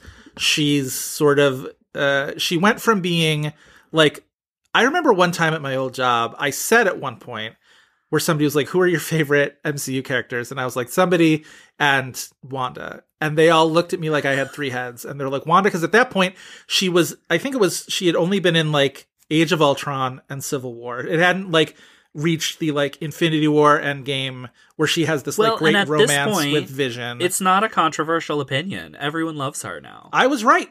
Listen, I I am not one to hesitate to take credit. I history has proven me correct on that front. No, she's in Age of Ultron. I can't. I can't. Uh, I I emotionally support you in this, but I can't. Uh, I haven't watched WandaVision. Haven't seen Doctor. That's fine. The thing about what I connected to her though was like in the middle of something like Age of Ultron, which is a movie that like was one of the early like Marvel's kind of losing it that I stick up for. I love Age of Ultron. I think it's way way better than people give it credit for. And she has this like really small, not really small, but like relatively small but crucial arc in it where she sort of makes the active decision to be a superhero essentially and has a couple really good scenes with actually Jeremy Renner who I know speaking of like people nobody want to get on board with but I think the two of them and their weird little connection that is so like back burner back burner back burner uh and that series I think is really really good. And part of the reason why multiverse of madness irked me. I don't necessarily like whatever. She's the bad guy in that movie. That's fine. That's the way some character arcs go. I don't need her to survive just because I love her.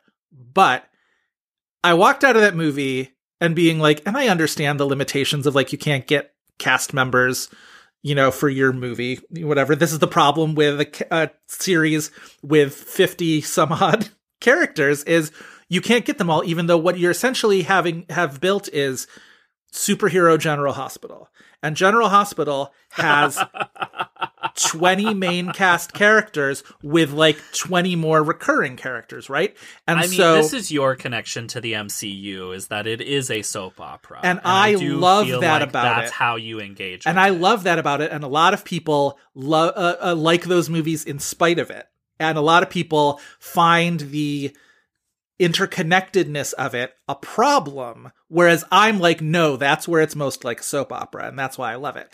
And so part of my problem with Multiverse of Madness is I was like, guys, like Wanda has friends. Like Wanda was part of the Avengers for a while. Wanda has like a like closeness with Hawkeye and with certain other people. I'm like, where were all these people while she's like spiraling into madness and becoming like the biggest villain in the world? And it's only fucking, fucking fake friends. Doctor Strange who the like fucking barely Avengers, knew her. They're fucking fake friends. exactly man. They're fake not- friends.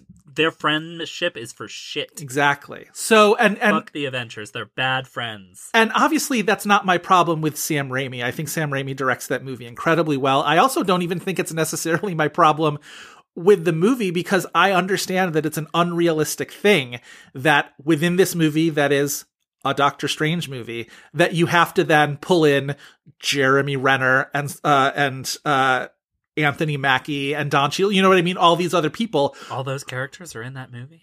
No, that's what I mean. What I'm saying is Oh, my my own little heart being like where were wanda's fellow avengers to help her out in this? Well they weren't in it because you can't cast all those other people in that movie. I understand that. I'm not a crazy person. But it is ultimately sad for me walking out of that movie and being like oh ultimately wanda wasn't the priority that i wanted her to be. And that's why i think they turned her into sad lady. And then what I loved about WandaVision was like, oh, she is the priority for the show. And I think that's maybe the misstep that the larger Marvel universe took with that, which was they made her so popular by WandaVision being such a popular and well done show that a lot of people really It's bristled. a problem for that movie. That all of a sudden you have this movie where your antagonist is so much more popular than your protagonist in a lot of circles that like a lot of people are just going to be upset about that. Whatever. That's my little Marvel corner, and I'm glad that. Thank you for indulging me in it. I mean, the the upside of your love for Wanda is that like she's a huge she's- star now. she is, and her TV show is the only Marvel TV show that anyone gives a shit about. Like, Yeah. no one talks about those other shows. Well, I mean, Eh. maybe Moon Knight a little bit, but like people really people like Loki. Follow people like Oscar Loki a lot, but any but your your point is not. It definitely is by far the most mainstream appealing of. It's the one that broke out of the sort of. uh you can't call Marvel a niche, but you know what I mean. That like people who like weren't People- watching people other that Marvel watched series. that show and got enthusiastic about the show. There was no, at least from the outside, it didn't seem like there was a sense of obligation in watching it. Yeah. Whereas all the other shows, including Loki, it seemed like people were watching it because they felt obligated to. I, I think that's a perception that you probably have as somebody who feels that way about those things. I think I think there's are there are you know plenty of people who watch those movies because they're those shows because they like them. But like I get what you're saying to a degree. Um, regardless, sort of filtering out the Marvel movies and like she has in her last ten years mostly made Marvel movies in the last say like eight years since Winter Soldier in 2014. The balance of Marvel movies versus non-Marvel movies is really uh, lopsided, and I would say there's two other performances that I really want I to think talk we about agree. in terms of Bring I think she's an incredible performer. Um the second one is Ingrid Goes West, which is a movie that I have problems with, but she I think is the best thing about the movie. she's She- so good in that movie. She's so good, she's so funny. Um My favorite thing about Ingrid Goes West is I think it's smarter about what social media is and does that it gets credit for, and I think part of the reason why a lot of people bristled against it is because that they saw themselves. it was too real. It was a little too real, and her character It's a little embodies broad, that. I Yes, I agree. Yes, it is. About it, like Yes. Um, yet, though, I think her performance, like, she's ostensibly the villain of the movie. She's playing this influencer who is like, you know, taking photos of her avocado toast before now we've decided that's not cool anymore, but like is ahead of the curve. Right. Right. Right. Um, and it's all obviously a front. It's all obviously a straw house. But like, uh, again, like I was saying, Martha could be somebody who the performance ends up being mannered. Like she could play this character in Ingrid Goes West like full villain. She could That's play the it thing. like She doesn't She doesn't. she plays that character as what she is, which is the living embodiment of FOMO slash um like I'll never be this person. You know, the villainy of her isn't in her actions, it's what she represents to Ingrid, which is this unattainable ideal that is completely unconcerned with her. You know what I mean? That is ultimately like does not care about her. And and the sort of the violence inherent in that. Yeah. Yeah. I should go and rewatch that movie. What's the Try other performance? a better shot. Um, just general. Um, like I hate using the word content, but just content provider. Like, Oh, is she a good is she a good Instagrammer? uh, was she on Hot Ones and was incredible? Oh, she was on Hot Ones and was incredible. She Yes. also her li- her VF lie detector test. Like, Yes. she she is. yes, you're right. I think she is in the upper echelon of people who can provide Mm-hmm. great, like memorable, psychotic videos of that of that like type. Totally. I also should mention, even though I didn't watch the show, and I don't believe you did either, um, probably because it was on Facebook Watch, but she was on that show. Sorry for your She loss. Reviews for this show. She, everybody I talked to who saw that was like, she's incredible. Kelly Marie Tran was also on that show, and Jovan Adepo. Um, but uh, yeah, it was not very widely watched, but pretty much every single person who watched it was like, she's phenomenal. So, um, interested to see where this goes. She's in an upcoming HBO series, the other Candy Montgomery show that uh, that isn't the Jessica Candy. Biel Candy, um, called Love and Death. That is, I believe, a David E. Kelley production that is coming later this year. And what movies does she actually have lined up? Um, now that she's, I don't think we've seen the last of her, honestly, in the MCU. I think people who are like, finally, she's free of it are a little, um, Why? Wait, did she die? yeah.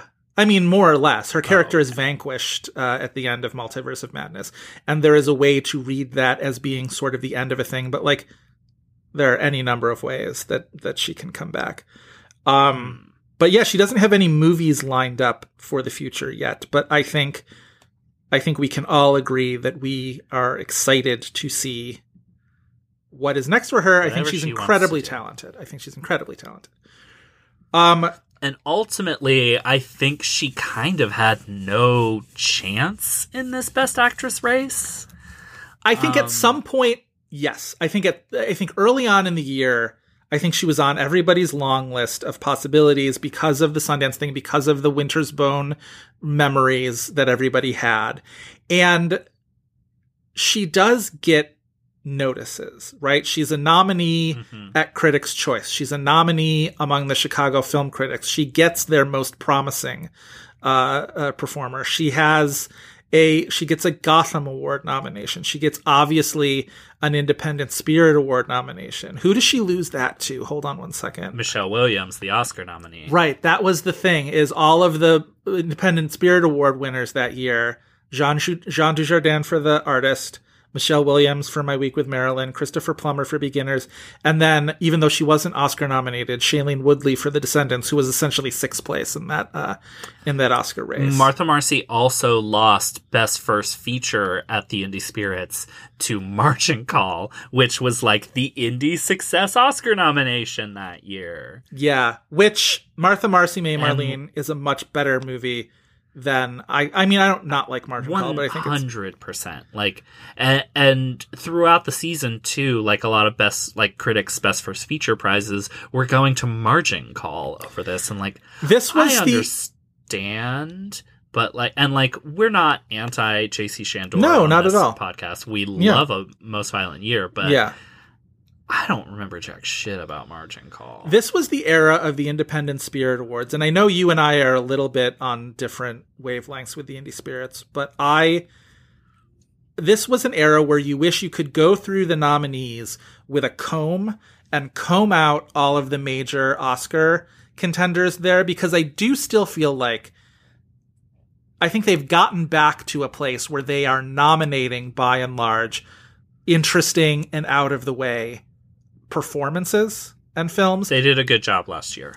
and and uh, it's it's gotten a little bit away from the this era where so many of the nominees and most of the winners are all the big Oscar contenders. But you you go through this Indie Spirit list in 2011 and you can pick out some really interesting ones. Take out the artists, take out beginners, take out the descendants. Those are all the ones that got Oscar nominations.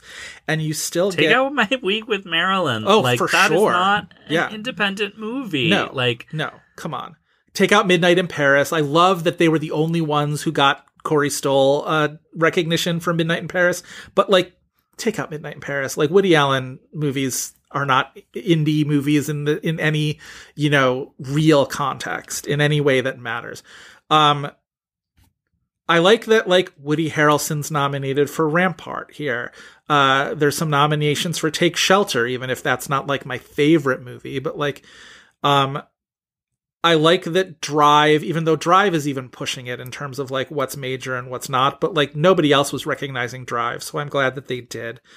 Um, this was the year of, uh, the this was kind of the Brit Marling uh, breakthrough. Again, speaking of topics where like you and I disagree, the nominations. I haven't seen the movies. I don't know. This was I just love teasing that you love her. So I much. do. This was the year of Another Earth, which is not my favorite of the Brit Marling uh, uh, oeuvre, but the next year was Sound of My Voice, which was the one that I really, really Both of them for. debuted at this Sundance, though. Yes, that's right. Um, anyway, and then Elizabeth Olsen gets nominated at the Critics' Choice Awards, which, like, for as much as I continue to shit on the Critics' Choice Awards and will continue to do so without uh, without apology, this was a year where the Critics' Choice Best Actress lineup was so much better than the Oscar lineup. It was even even considering the fact that they both nominated Meryl for the Iron Lady, and like they couldn't get away from that. Oh boy. But like Critics' Choice nominates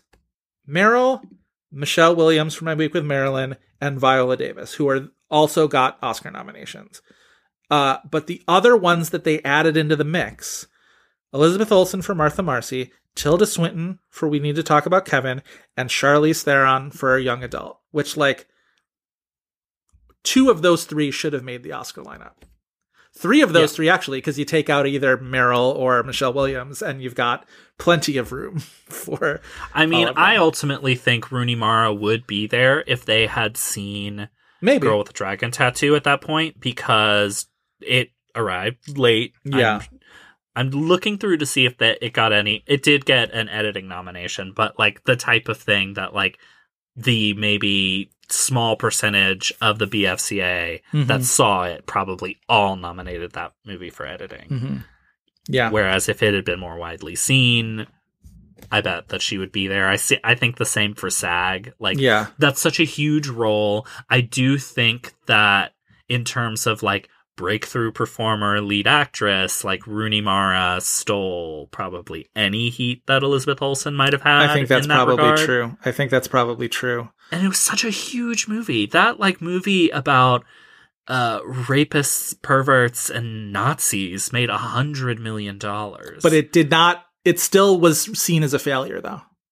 right, it- it, which is uh, bizarre. I mean, because it's huge and expensive. Like they wouldn't let her do. They did you see? Was it in?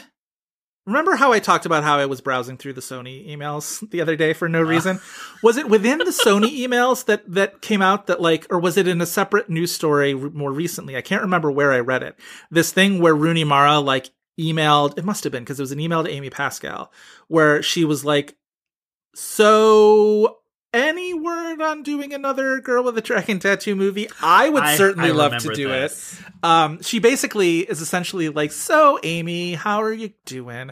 I'd love to do another Girl with a Dragon Tattoo movie. Don't know if you wanna. My phone line's open. If you ever were interested, I definitely want to do it, and I definitely want to do it. And goodbye. and uh, never happens. And I feel I felt bad. Like you, you know, I felt bad for her too. She kept like a bunch of piercings that she, she got doesn't for that seem movie. like the kind of person who like lays herself out on the line for anything. If you've ever seen her speak in any context, it feels like if she was going to take the you know initiative to proactively be like, "Hey, I'm interested in doing this," she must have really, really, really wanted it. Or, I mean, she just really, really wanted an answer because you're not going to be like, Also that. hey, give me an answer. Yeah, You're going to be like, hey, I really want to do this. And Yeah. if you don't get an answer, then. Yeah. Um, I also, before we get off of the Critics' Choice Awards, because uh, I said not- something nice about them, so now I have to say something mean about them. Their uh, 2011 Best Young Actor Actress category. Um, Bad. they listen. So these are the nominees who I think are almost all really, really worthy. Whatever. I'm not going to say anything mean about Asa Butterfield for Hugo because I tend to think he's a good actor and whatever. Elle Fanning for Super 8, very good. Ezra Miller for We Need to Talk About Kevin. Everything else, as we said earlier, everything else you want to say about Ezra Miller, I think he was phenomenal in that. Saoirse Ronan for Hannah, a tremendous Good performance in a tremendous movie. Shailene Woodley for The Descendants, at the very least, a good performance. And then they all get beat by the little kid from Extremely Loud and Incredibly Close.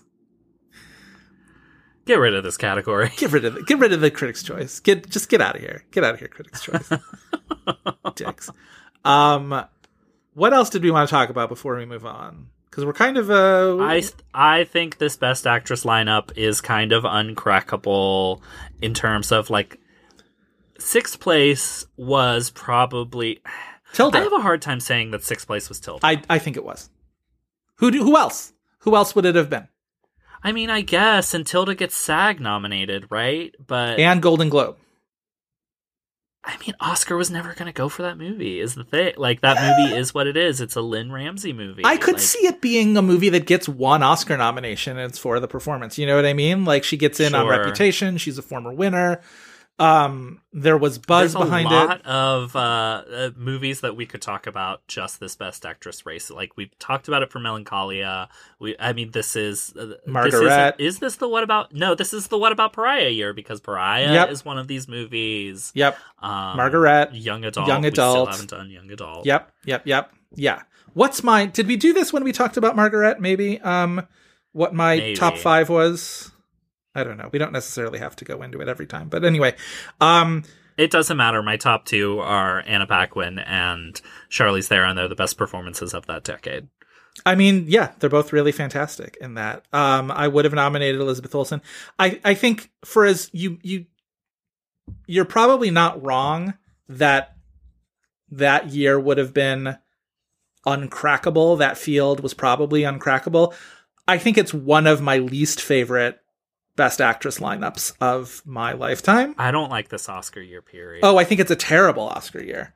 Um, I mean, this is partly why I have such like uh goodwill towards Rooney Mara. Is like on top of liking that performance, like it's one of the best in the category. Like I I felt bad for Glenn Close this year, which like Albert Nobbs is a bad movie and I don't like that performance, but like she shows up everywhere, but it was so clear that the vibe was like we're going to nominate you, but you are not getting this. Yeah. Like because the clear like the the heat in that race came down to kind of a three-way race between Meryl Streep, Viola Davis and Michelle Williams with like Michelle Williams clearly bringing up the rear there but Yeah. like it was always conceivable she could win for it. yeah.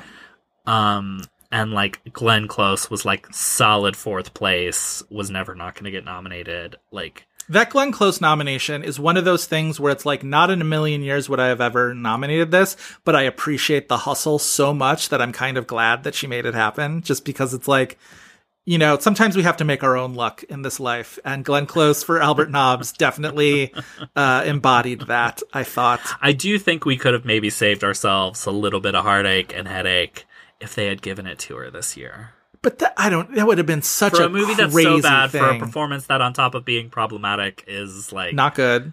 not good. not good. Um Here's my here's my five that year. Uh, Charlize Theron and Anna Paquin, yes. Elizabeth Olsen, yes. I would have nominated Tilda for We Need to Talk About Kevin, and then my winner that year, Juliette Binoche for Certified Copy, one of my favorite performances. she's also in my five. Oh, Kiki boy. Dunst is in my five, and then maybe Tilda rounds it out. It's so so so good. So you don't nominate Elizabeth Olsen then? She's she's on the outside looking in. I I probably don't, but like she's fighting with Tilda. Yeah, yeah. yeah.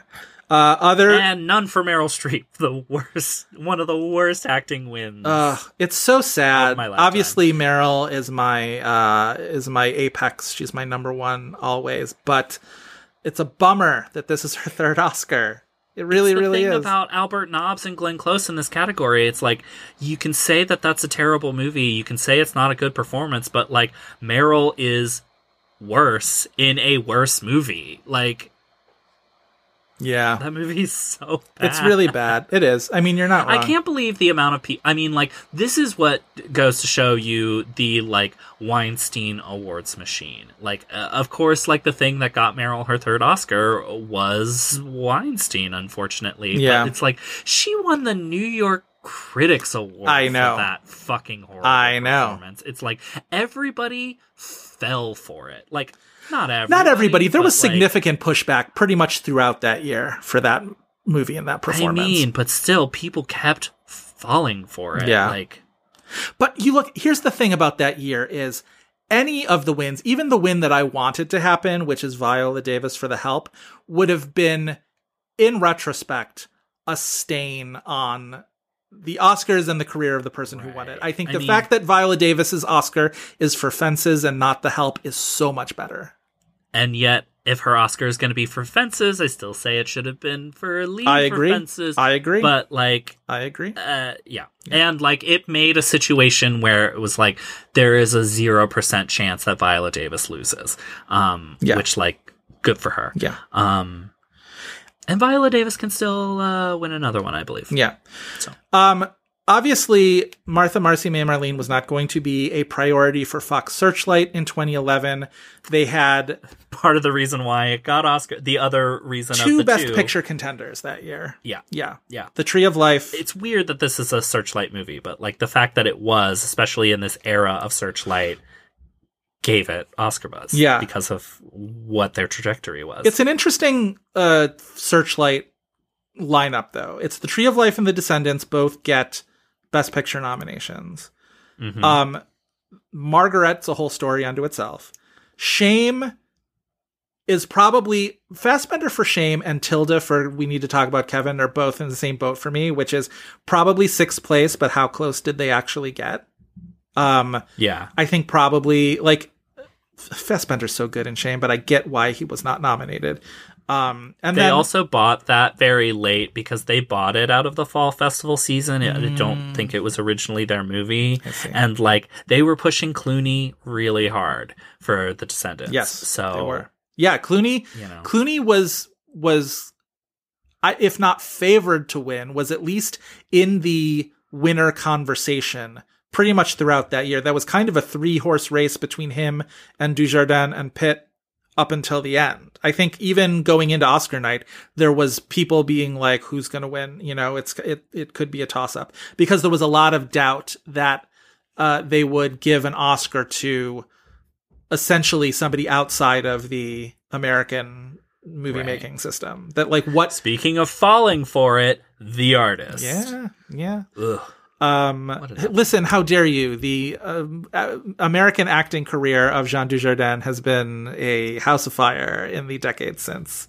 he won that Oscar. He is funny in Wolf of Wall Street, I will say, and I don't think he's bad in the movie. no, he's not I bad in the movie. I just, I, I begrudge his win less than just that movie being like so front runner status in general. yeah. But I hate this Oscar year. I don't like. I, It's a bad Oscar year. We've talked about it before. We'll probably talk about it again. Um. All right. Anything else we want to bring up before we do? I- oh, this was one actually thing I wanted, and I'll make this very quick because we are kind of long in the tooth in this episode.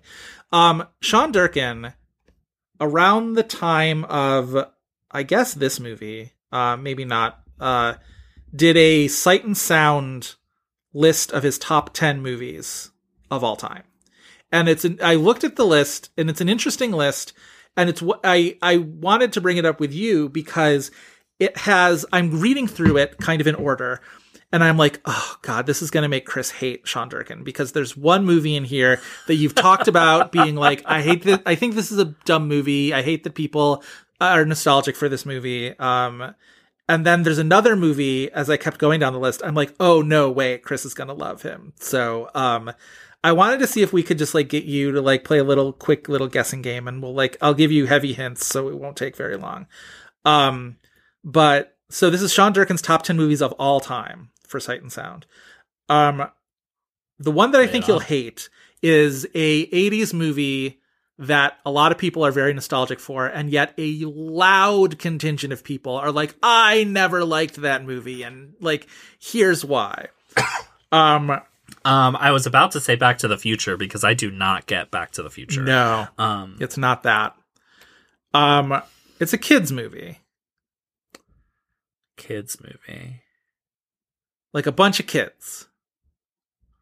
Like the Goonies. Exactly the Goonies. It is exactly the Goonies. I don't hate the Goonies. I hate the Goonies culture. There is no Goonies culture. I swear to There God. There is totally Goonies there culture. was Goonies culture. Goonies culture does not Walk into anymore. a Target. There is Goonies the culture. only culture I ever hear about Goonies is adult human beings my age or younger being like, I never liked the Goonies. I don't understand why people like the Goonies. I All don't know anybody who likes that who movie. think that the Goonies is like one of three pe- three movies in the world are annoying. But like when I watch the Goonies, I have a good time. I like the Goonies, so it's like I, I like get the people Goonies. liking it. I have no but, like, problem with that movie. People are annoying about that movie. All right, the one that I think you're gonna love him for is like one of your like, I don't know, I don't know necessarily what your top three movies of all time are, but it's probably close to there. I'm gonna guess it's not the hours. No, Um, is it like Who's Afraid of Virginia Woolf? no, it is. I will say so. Looking at his top ten, The Goonies aside, and maybe one other movie aside, it's a lot of. This movie does is The basic answer. this movie's from the the 21st century, but almost everything else is like Oh. 60s and 70s big auteurs with like Right. um a lot of psychological elements or like um I don't know, like there's a lot of again like like psychological thrillers or just very like you can you can feel that Sean Durkin aesthetic at play in a lot of these movies. This one is from oh, I'm stumped. uh, a European filmmaker with a European actress who you love more than almost Isabelle Huppert, Yeah, the piano teacher. yeah, it's the piano teacher. Yes, I fucking love that movie. It's not even my favorite Haneke, but um, it tracks that Sean Durkin likes that movie. So, with the piano teacher as a rough guide, stylistically, I'm going to read Yeah. you the director. So, he's got one Altman movie from the 70s. McCabe and Mrs. Miller. No, colder. like- Nashville. no, more um esoteric than that. Oh, It's from the late Mm. 70s. Um what else? why am I blanking? So right before Popeye, Yeah, I think so. um, I think that's right. more esoteric than McCabe. I mean, like McCabe is mainstream Altman at this point, but um, It's again a sort of like psychological drama, uh big on actresses, oh, Three Women. three women. Three Women is kind of secretly my favorite Altman. This is why too. this is why I wanted to do this. Okay. There's one Hitchcock movie that is not an obvious choice for like a top 10 list, but it's a very well-known Hitchcock movie. Shadow of a Doubt. No, it's like if you like grabbed a person on the street and were like named two Hitchcock movies, it would be the second one. Psycho and Vertigo. No. The Birds. The birds. The birds. Um there's a Bertolucci movie on the list from the 70s that feels very Last in line Tango. with Three Women and Piano Teacher, maybe. Again, psychological, Um, The conformist The Conformist. Yes. Great movie. All right. There's a. The Spielberg movie on this list does not fit in stylistically with everything else, but it's a 70s Spielberg movie that rules. Jaws. Yeah. All right. Um you're not going to get this next one from the director, but it's a Al Pacino movie from the 70s. Serpico. No, more um, Dog Day Afternoon. No, grimier. Panic in Needle Park. Panic in Needle Park. Yes. Um Go off, Sean. Yeah, this is what I'm kind of saying. There's a Ingmar Bergman movie that fits very well again with the other movies on this list. Cries and Whispers. Nope. Persona. Persona. Yes. Uh, then the piano teacher. Um, a fairly obvious Roman Polanski movie, but like of the two very obvious Polanski movies, it's the one that feels it's the more psychological of the two of them.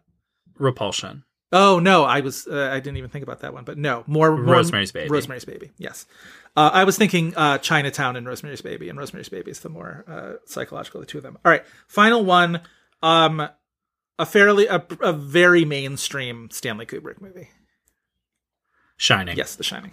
It's an interesting top 10 list, I feel like. Yeah. It makes me like him. Yeah.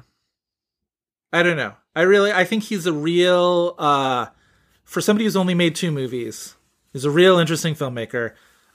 We both loved The Nest a lot and I I I don't know. I'm very I'm we'll very, eventually do the nest because we like it a lot. Yeah, we, we love do. Carrie Coon and Jude Law in it a lot. and we'll have to talk about the 2020 of it all, the pandemic of it all. Haven't we done a Pandy movie already though? Um Maybe it's that we have reached. We'll have to go back. At this point, my brain is fried, um, podcast wise. Um, we'll maybe have to go back because. I Oh think no we're no no no no no we- no. We did one. We we Listeners are screaming. At us. we us. don't have it, it. It's because I'm looking at the spreadsheet and we don't even have it marked in the uh, column of ones we've done from that year yet on the master list. Um, it's Wild Mountain Thyme. Ah yes, the Wild Mountain Thyme. Yes, that was in fact that was a good episode. that was a great episode. I love talking about that movie. I loved that. Um, that was super Um, fun. Not the movie. Insane ass movie. All right. Um, yeah. Before we get into the IMDb game, I just want to give a small mention. Yeah. To the ugly as hell QR code posters that Searchlight. Did Oh, yeah, talk to me about this. I don't know what you're talking clearly about. trying to like reach out to a young audience. Like this, this was the moment when QR codes like kind of uh, they were beginning to happen because people were starting to have smartphones and such.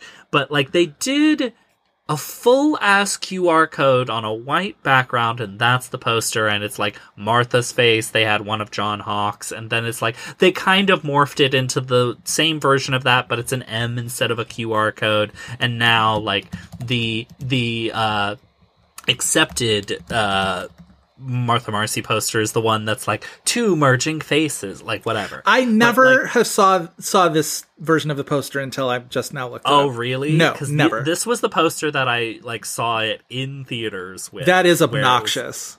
it's so ugly. It is the original COVID restaurant menu. Um, it is so stupid. Like QR codes in general, bad. Yes. bad, bad, bad, bad, bad. Yeah. Like. I, I'm annoyed by them at restaurants when they're still there. They feel less accessible. They feel like they're forcing me to be on my phone when it's like if I just want to go out, have a nice dinner. I with my always think about my- maybe I don't want to be on my fucking phone. I always think about my parents. My dad still clinging to his flip phone. Like would would How? just be. Listen, welcome to my world, friend. Like I I, I ask those questions constantly. Um, one of these days, it's You just going to disintegrate. One of these days, it's just going to disintegrate in his hand, and then he's going to have to uh, upgrade. Um, but anyway, yeah, I always feel like, well, you're not going to be able to read menus anymore. That's the last thing that's going to go. All right, uh, IMDb game maybe. Yeah, would you like to tell the listeners what the IMDb game is? Yeah, at the end of every episode, we uh, do the IMDb game where we challenge each other with an actor or actress and try and guess the top four titles that IMDb says they're most known for. If any of those titles are television, voice only performances, or non acting credits, we mention that up front. After two wrong guesses, we get the remaining titles' release years as a clue, and if that's not enough, it just becomes a free for all of hints. That's the IMDb game. Yeah. Would you like to give or guess first? I'll give first. All right. So we were talking about the uh, Borderline Films trio of uh, Josh Mond and Sean Durkin and Antonio Campos, and we talked at the beginning of this episode about the staircase. One of the great comedic performances on television this year was given in the staircase by one Miss Parker Posey. She was Parker Posey saying Rimming? and sucking and fucking is funniest goddamn thing. it was that Tati Westbrook sucking dick and cock, except in like a southern accent. um, So yeah, we've never done Parker Posey, so let, let me have it. Scream 3, Yes, Scream 3. House of Yes. Unfortunately, no, even though she rules in that. Damn. Yeah. Which Christopher Guest do I think is in there? I think it's Best in Show. Incorrect. All right, two strikes. Your years are I don't think years are going to help. 1993, 2004, and 2006. Yeah, years definitely don't help, but 93 is curious. Is that um When was House of Yes? House of Yes is like 95. 97, I'm pretty sure. Damn. Okay. Um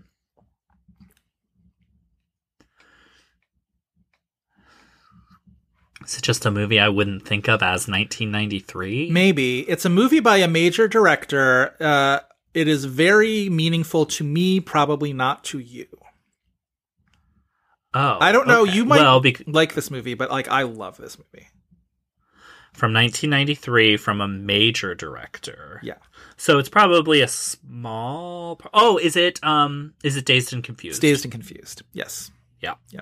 Yeah. Dazed and Confused doesn't read as that early to me, but it's interesting. Yeah, she's so fucking good in Dazed and Confused. She's Right. a monster. I bet a lot of the cast of Dazed and Confused it shows up on there known for too. I should have thought of that. Um, All right, 04 and 06. 04 and 06, 04 and I'm going to give you so- a hint that shockingly and infuriatingly, there are no Christopher Guest movies on this list. I mean, the thing about Parker Posey in those movies is like her t- like her highest billing in any of them is probably Guffman. And she's And, like, like- fourth or fifth billed probably in that movie. Right, and Guffman is like kind of underserved on Yeah. the IMDb game.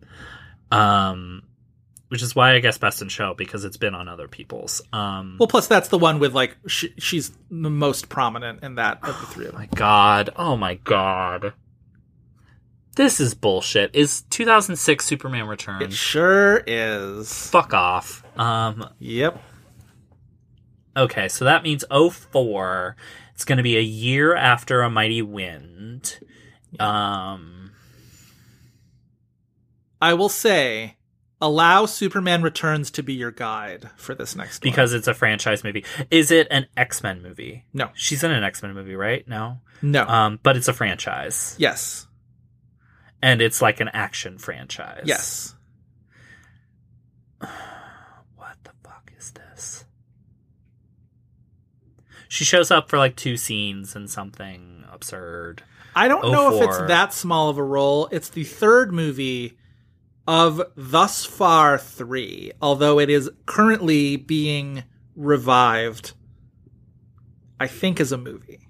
Oh my god. All of these, all of Parker Posey's are like franchises. Yeah. Okay. Um, the third of a movie about to be revived, uh, the third of a franchise about to be revived as a movie, action franchise.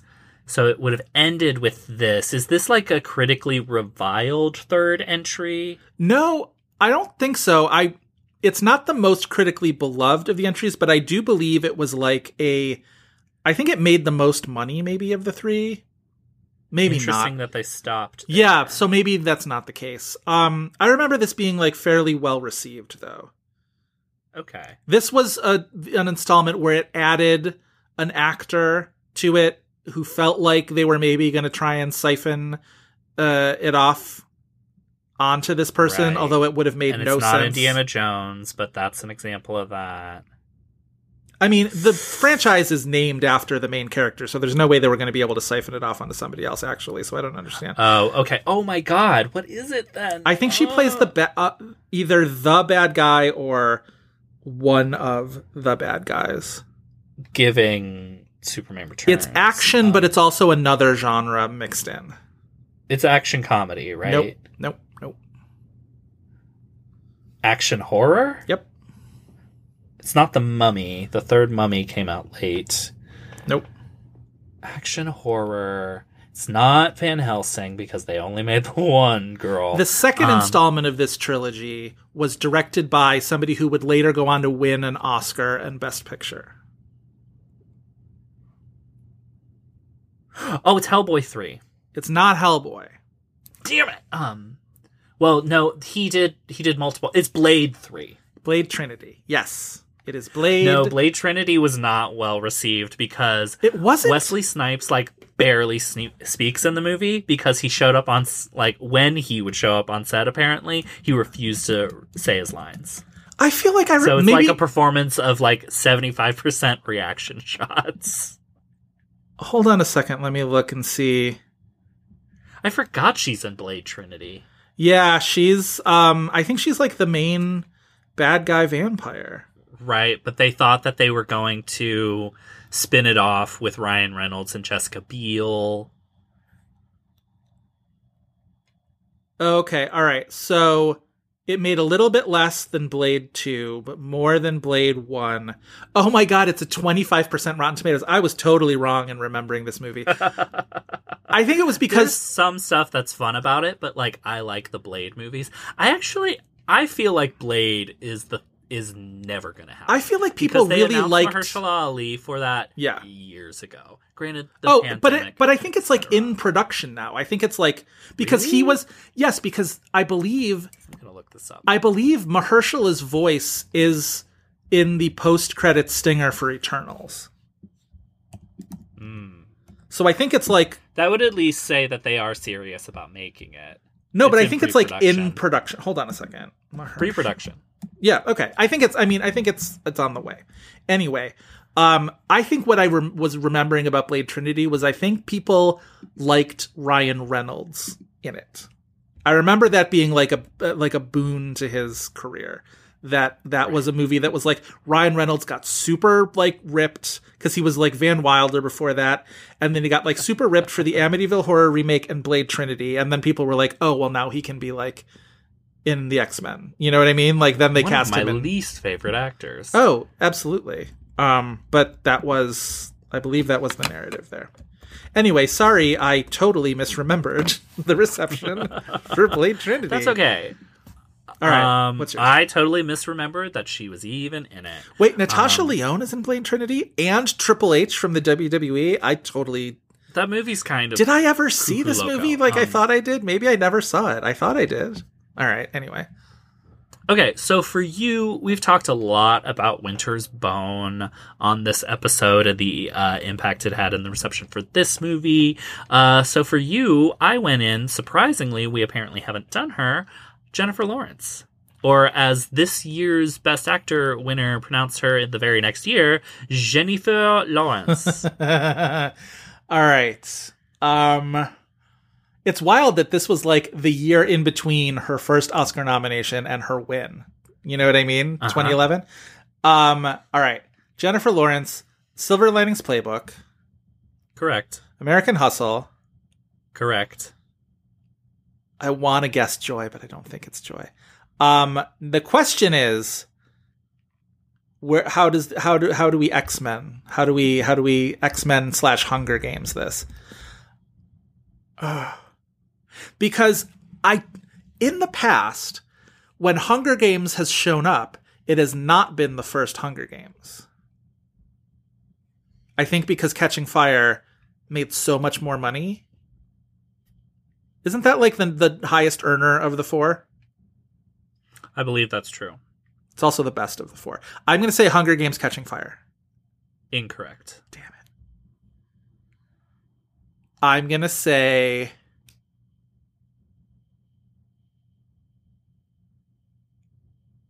X Men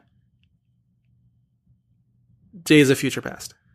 Incorrect. All right, I'm giving you your years.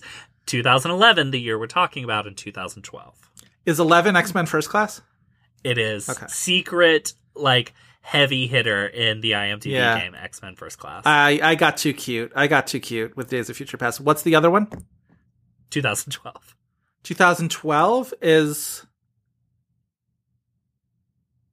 the first right Hunger there. Games. Was the first Yes. Hunger Games? Okay. Yeah, Yes. yeah, okay. Yeah, I got too cute. I I chose this because X Men First Class is on there, and I was like, really for her? And then I was like, no, X Men First Class shows up for a lot of people. Yeah, yeah, yeah, yeah. X Men First Class is good. I I, like that one. Um, that's like the only X Men movie I like. Um, Get out the of thing. I think you are you got caught up on Catching Fire about is that Catching Fire shows up for a lot of people who are not in the first one. Hmm. Okay. All right. Catching Fire is you good. like Lynn Cohen one time? you would oh, have. Rest in peace, Lynn Cohen. God, that feels like something that you would do, Lynn. I would do that. All right. Good episode. Yeah, good episode. Um, which is now over. If you want more of this at Oscar Buzz, you can check out the Tumblr at this at OscarBuzz.tumblr.com. You can also follow our Twitter at hat underscore Oscar underscore Buzz. Joe, um, tell our teachers and leaders where they can find more of you. Yeah, I'm on Twitter and Letterboxd at Joe Reid. Reid spelled R E I D. And I am also on Twitter and Letterboxd at Chris V. Feil. That's F E I L. We would like to thank Kyle Cummings for his fantastic artwork and Dave Gonzalez and Gavin Mebius for their technical guidance. Please remember to rate, like, and review us on Spotify, Apple Podcasts, Google Play, Stitcher, wherever else you get your podcast. A five star review in particular really helps us out with Apple Podcast visibility. So tell us that we are teachers and leaders and you belong to the cult of Gary with a nice review. That's all for this week, but we hope you'll be back next week for more buzz. Yay! Bye.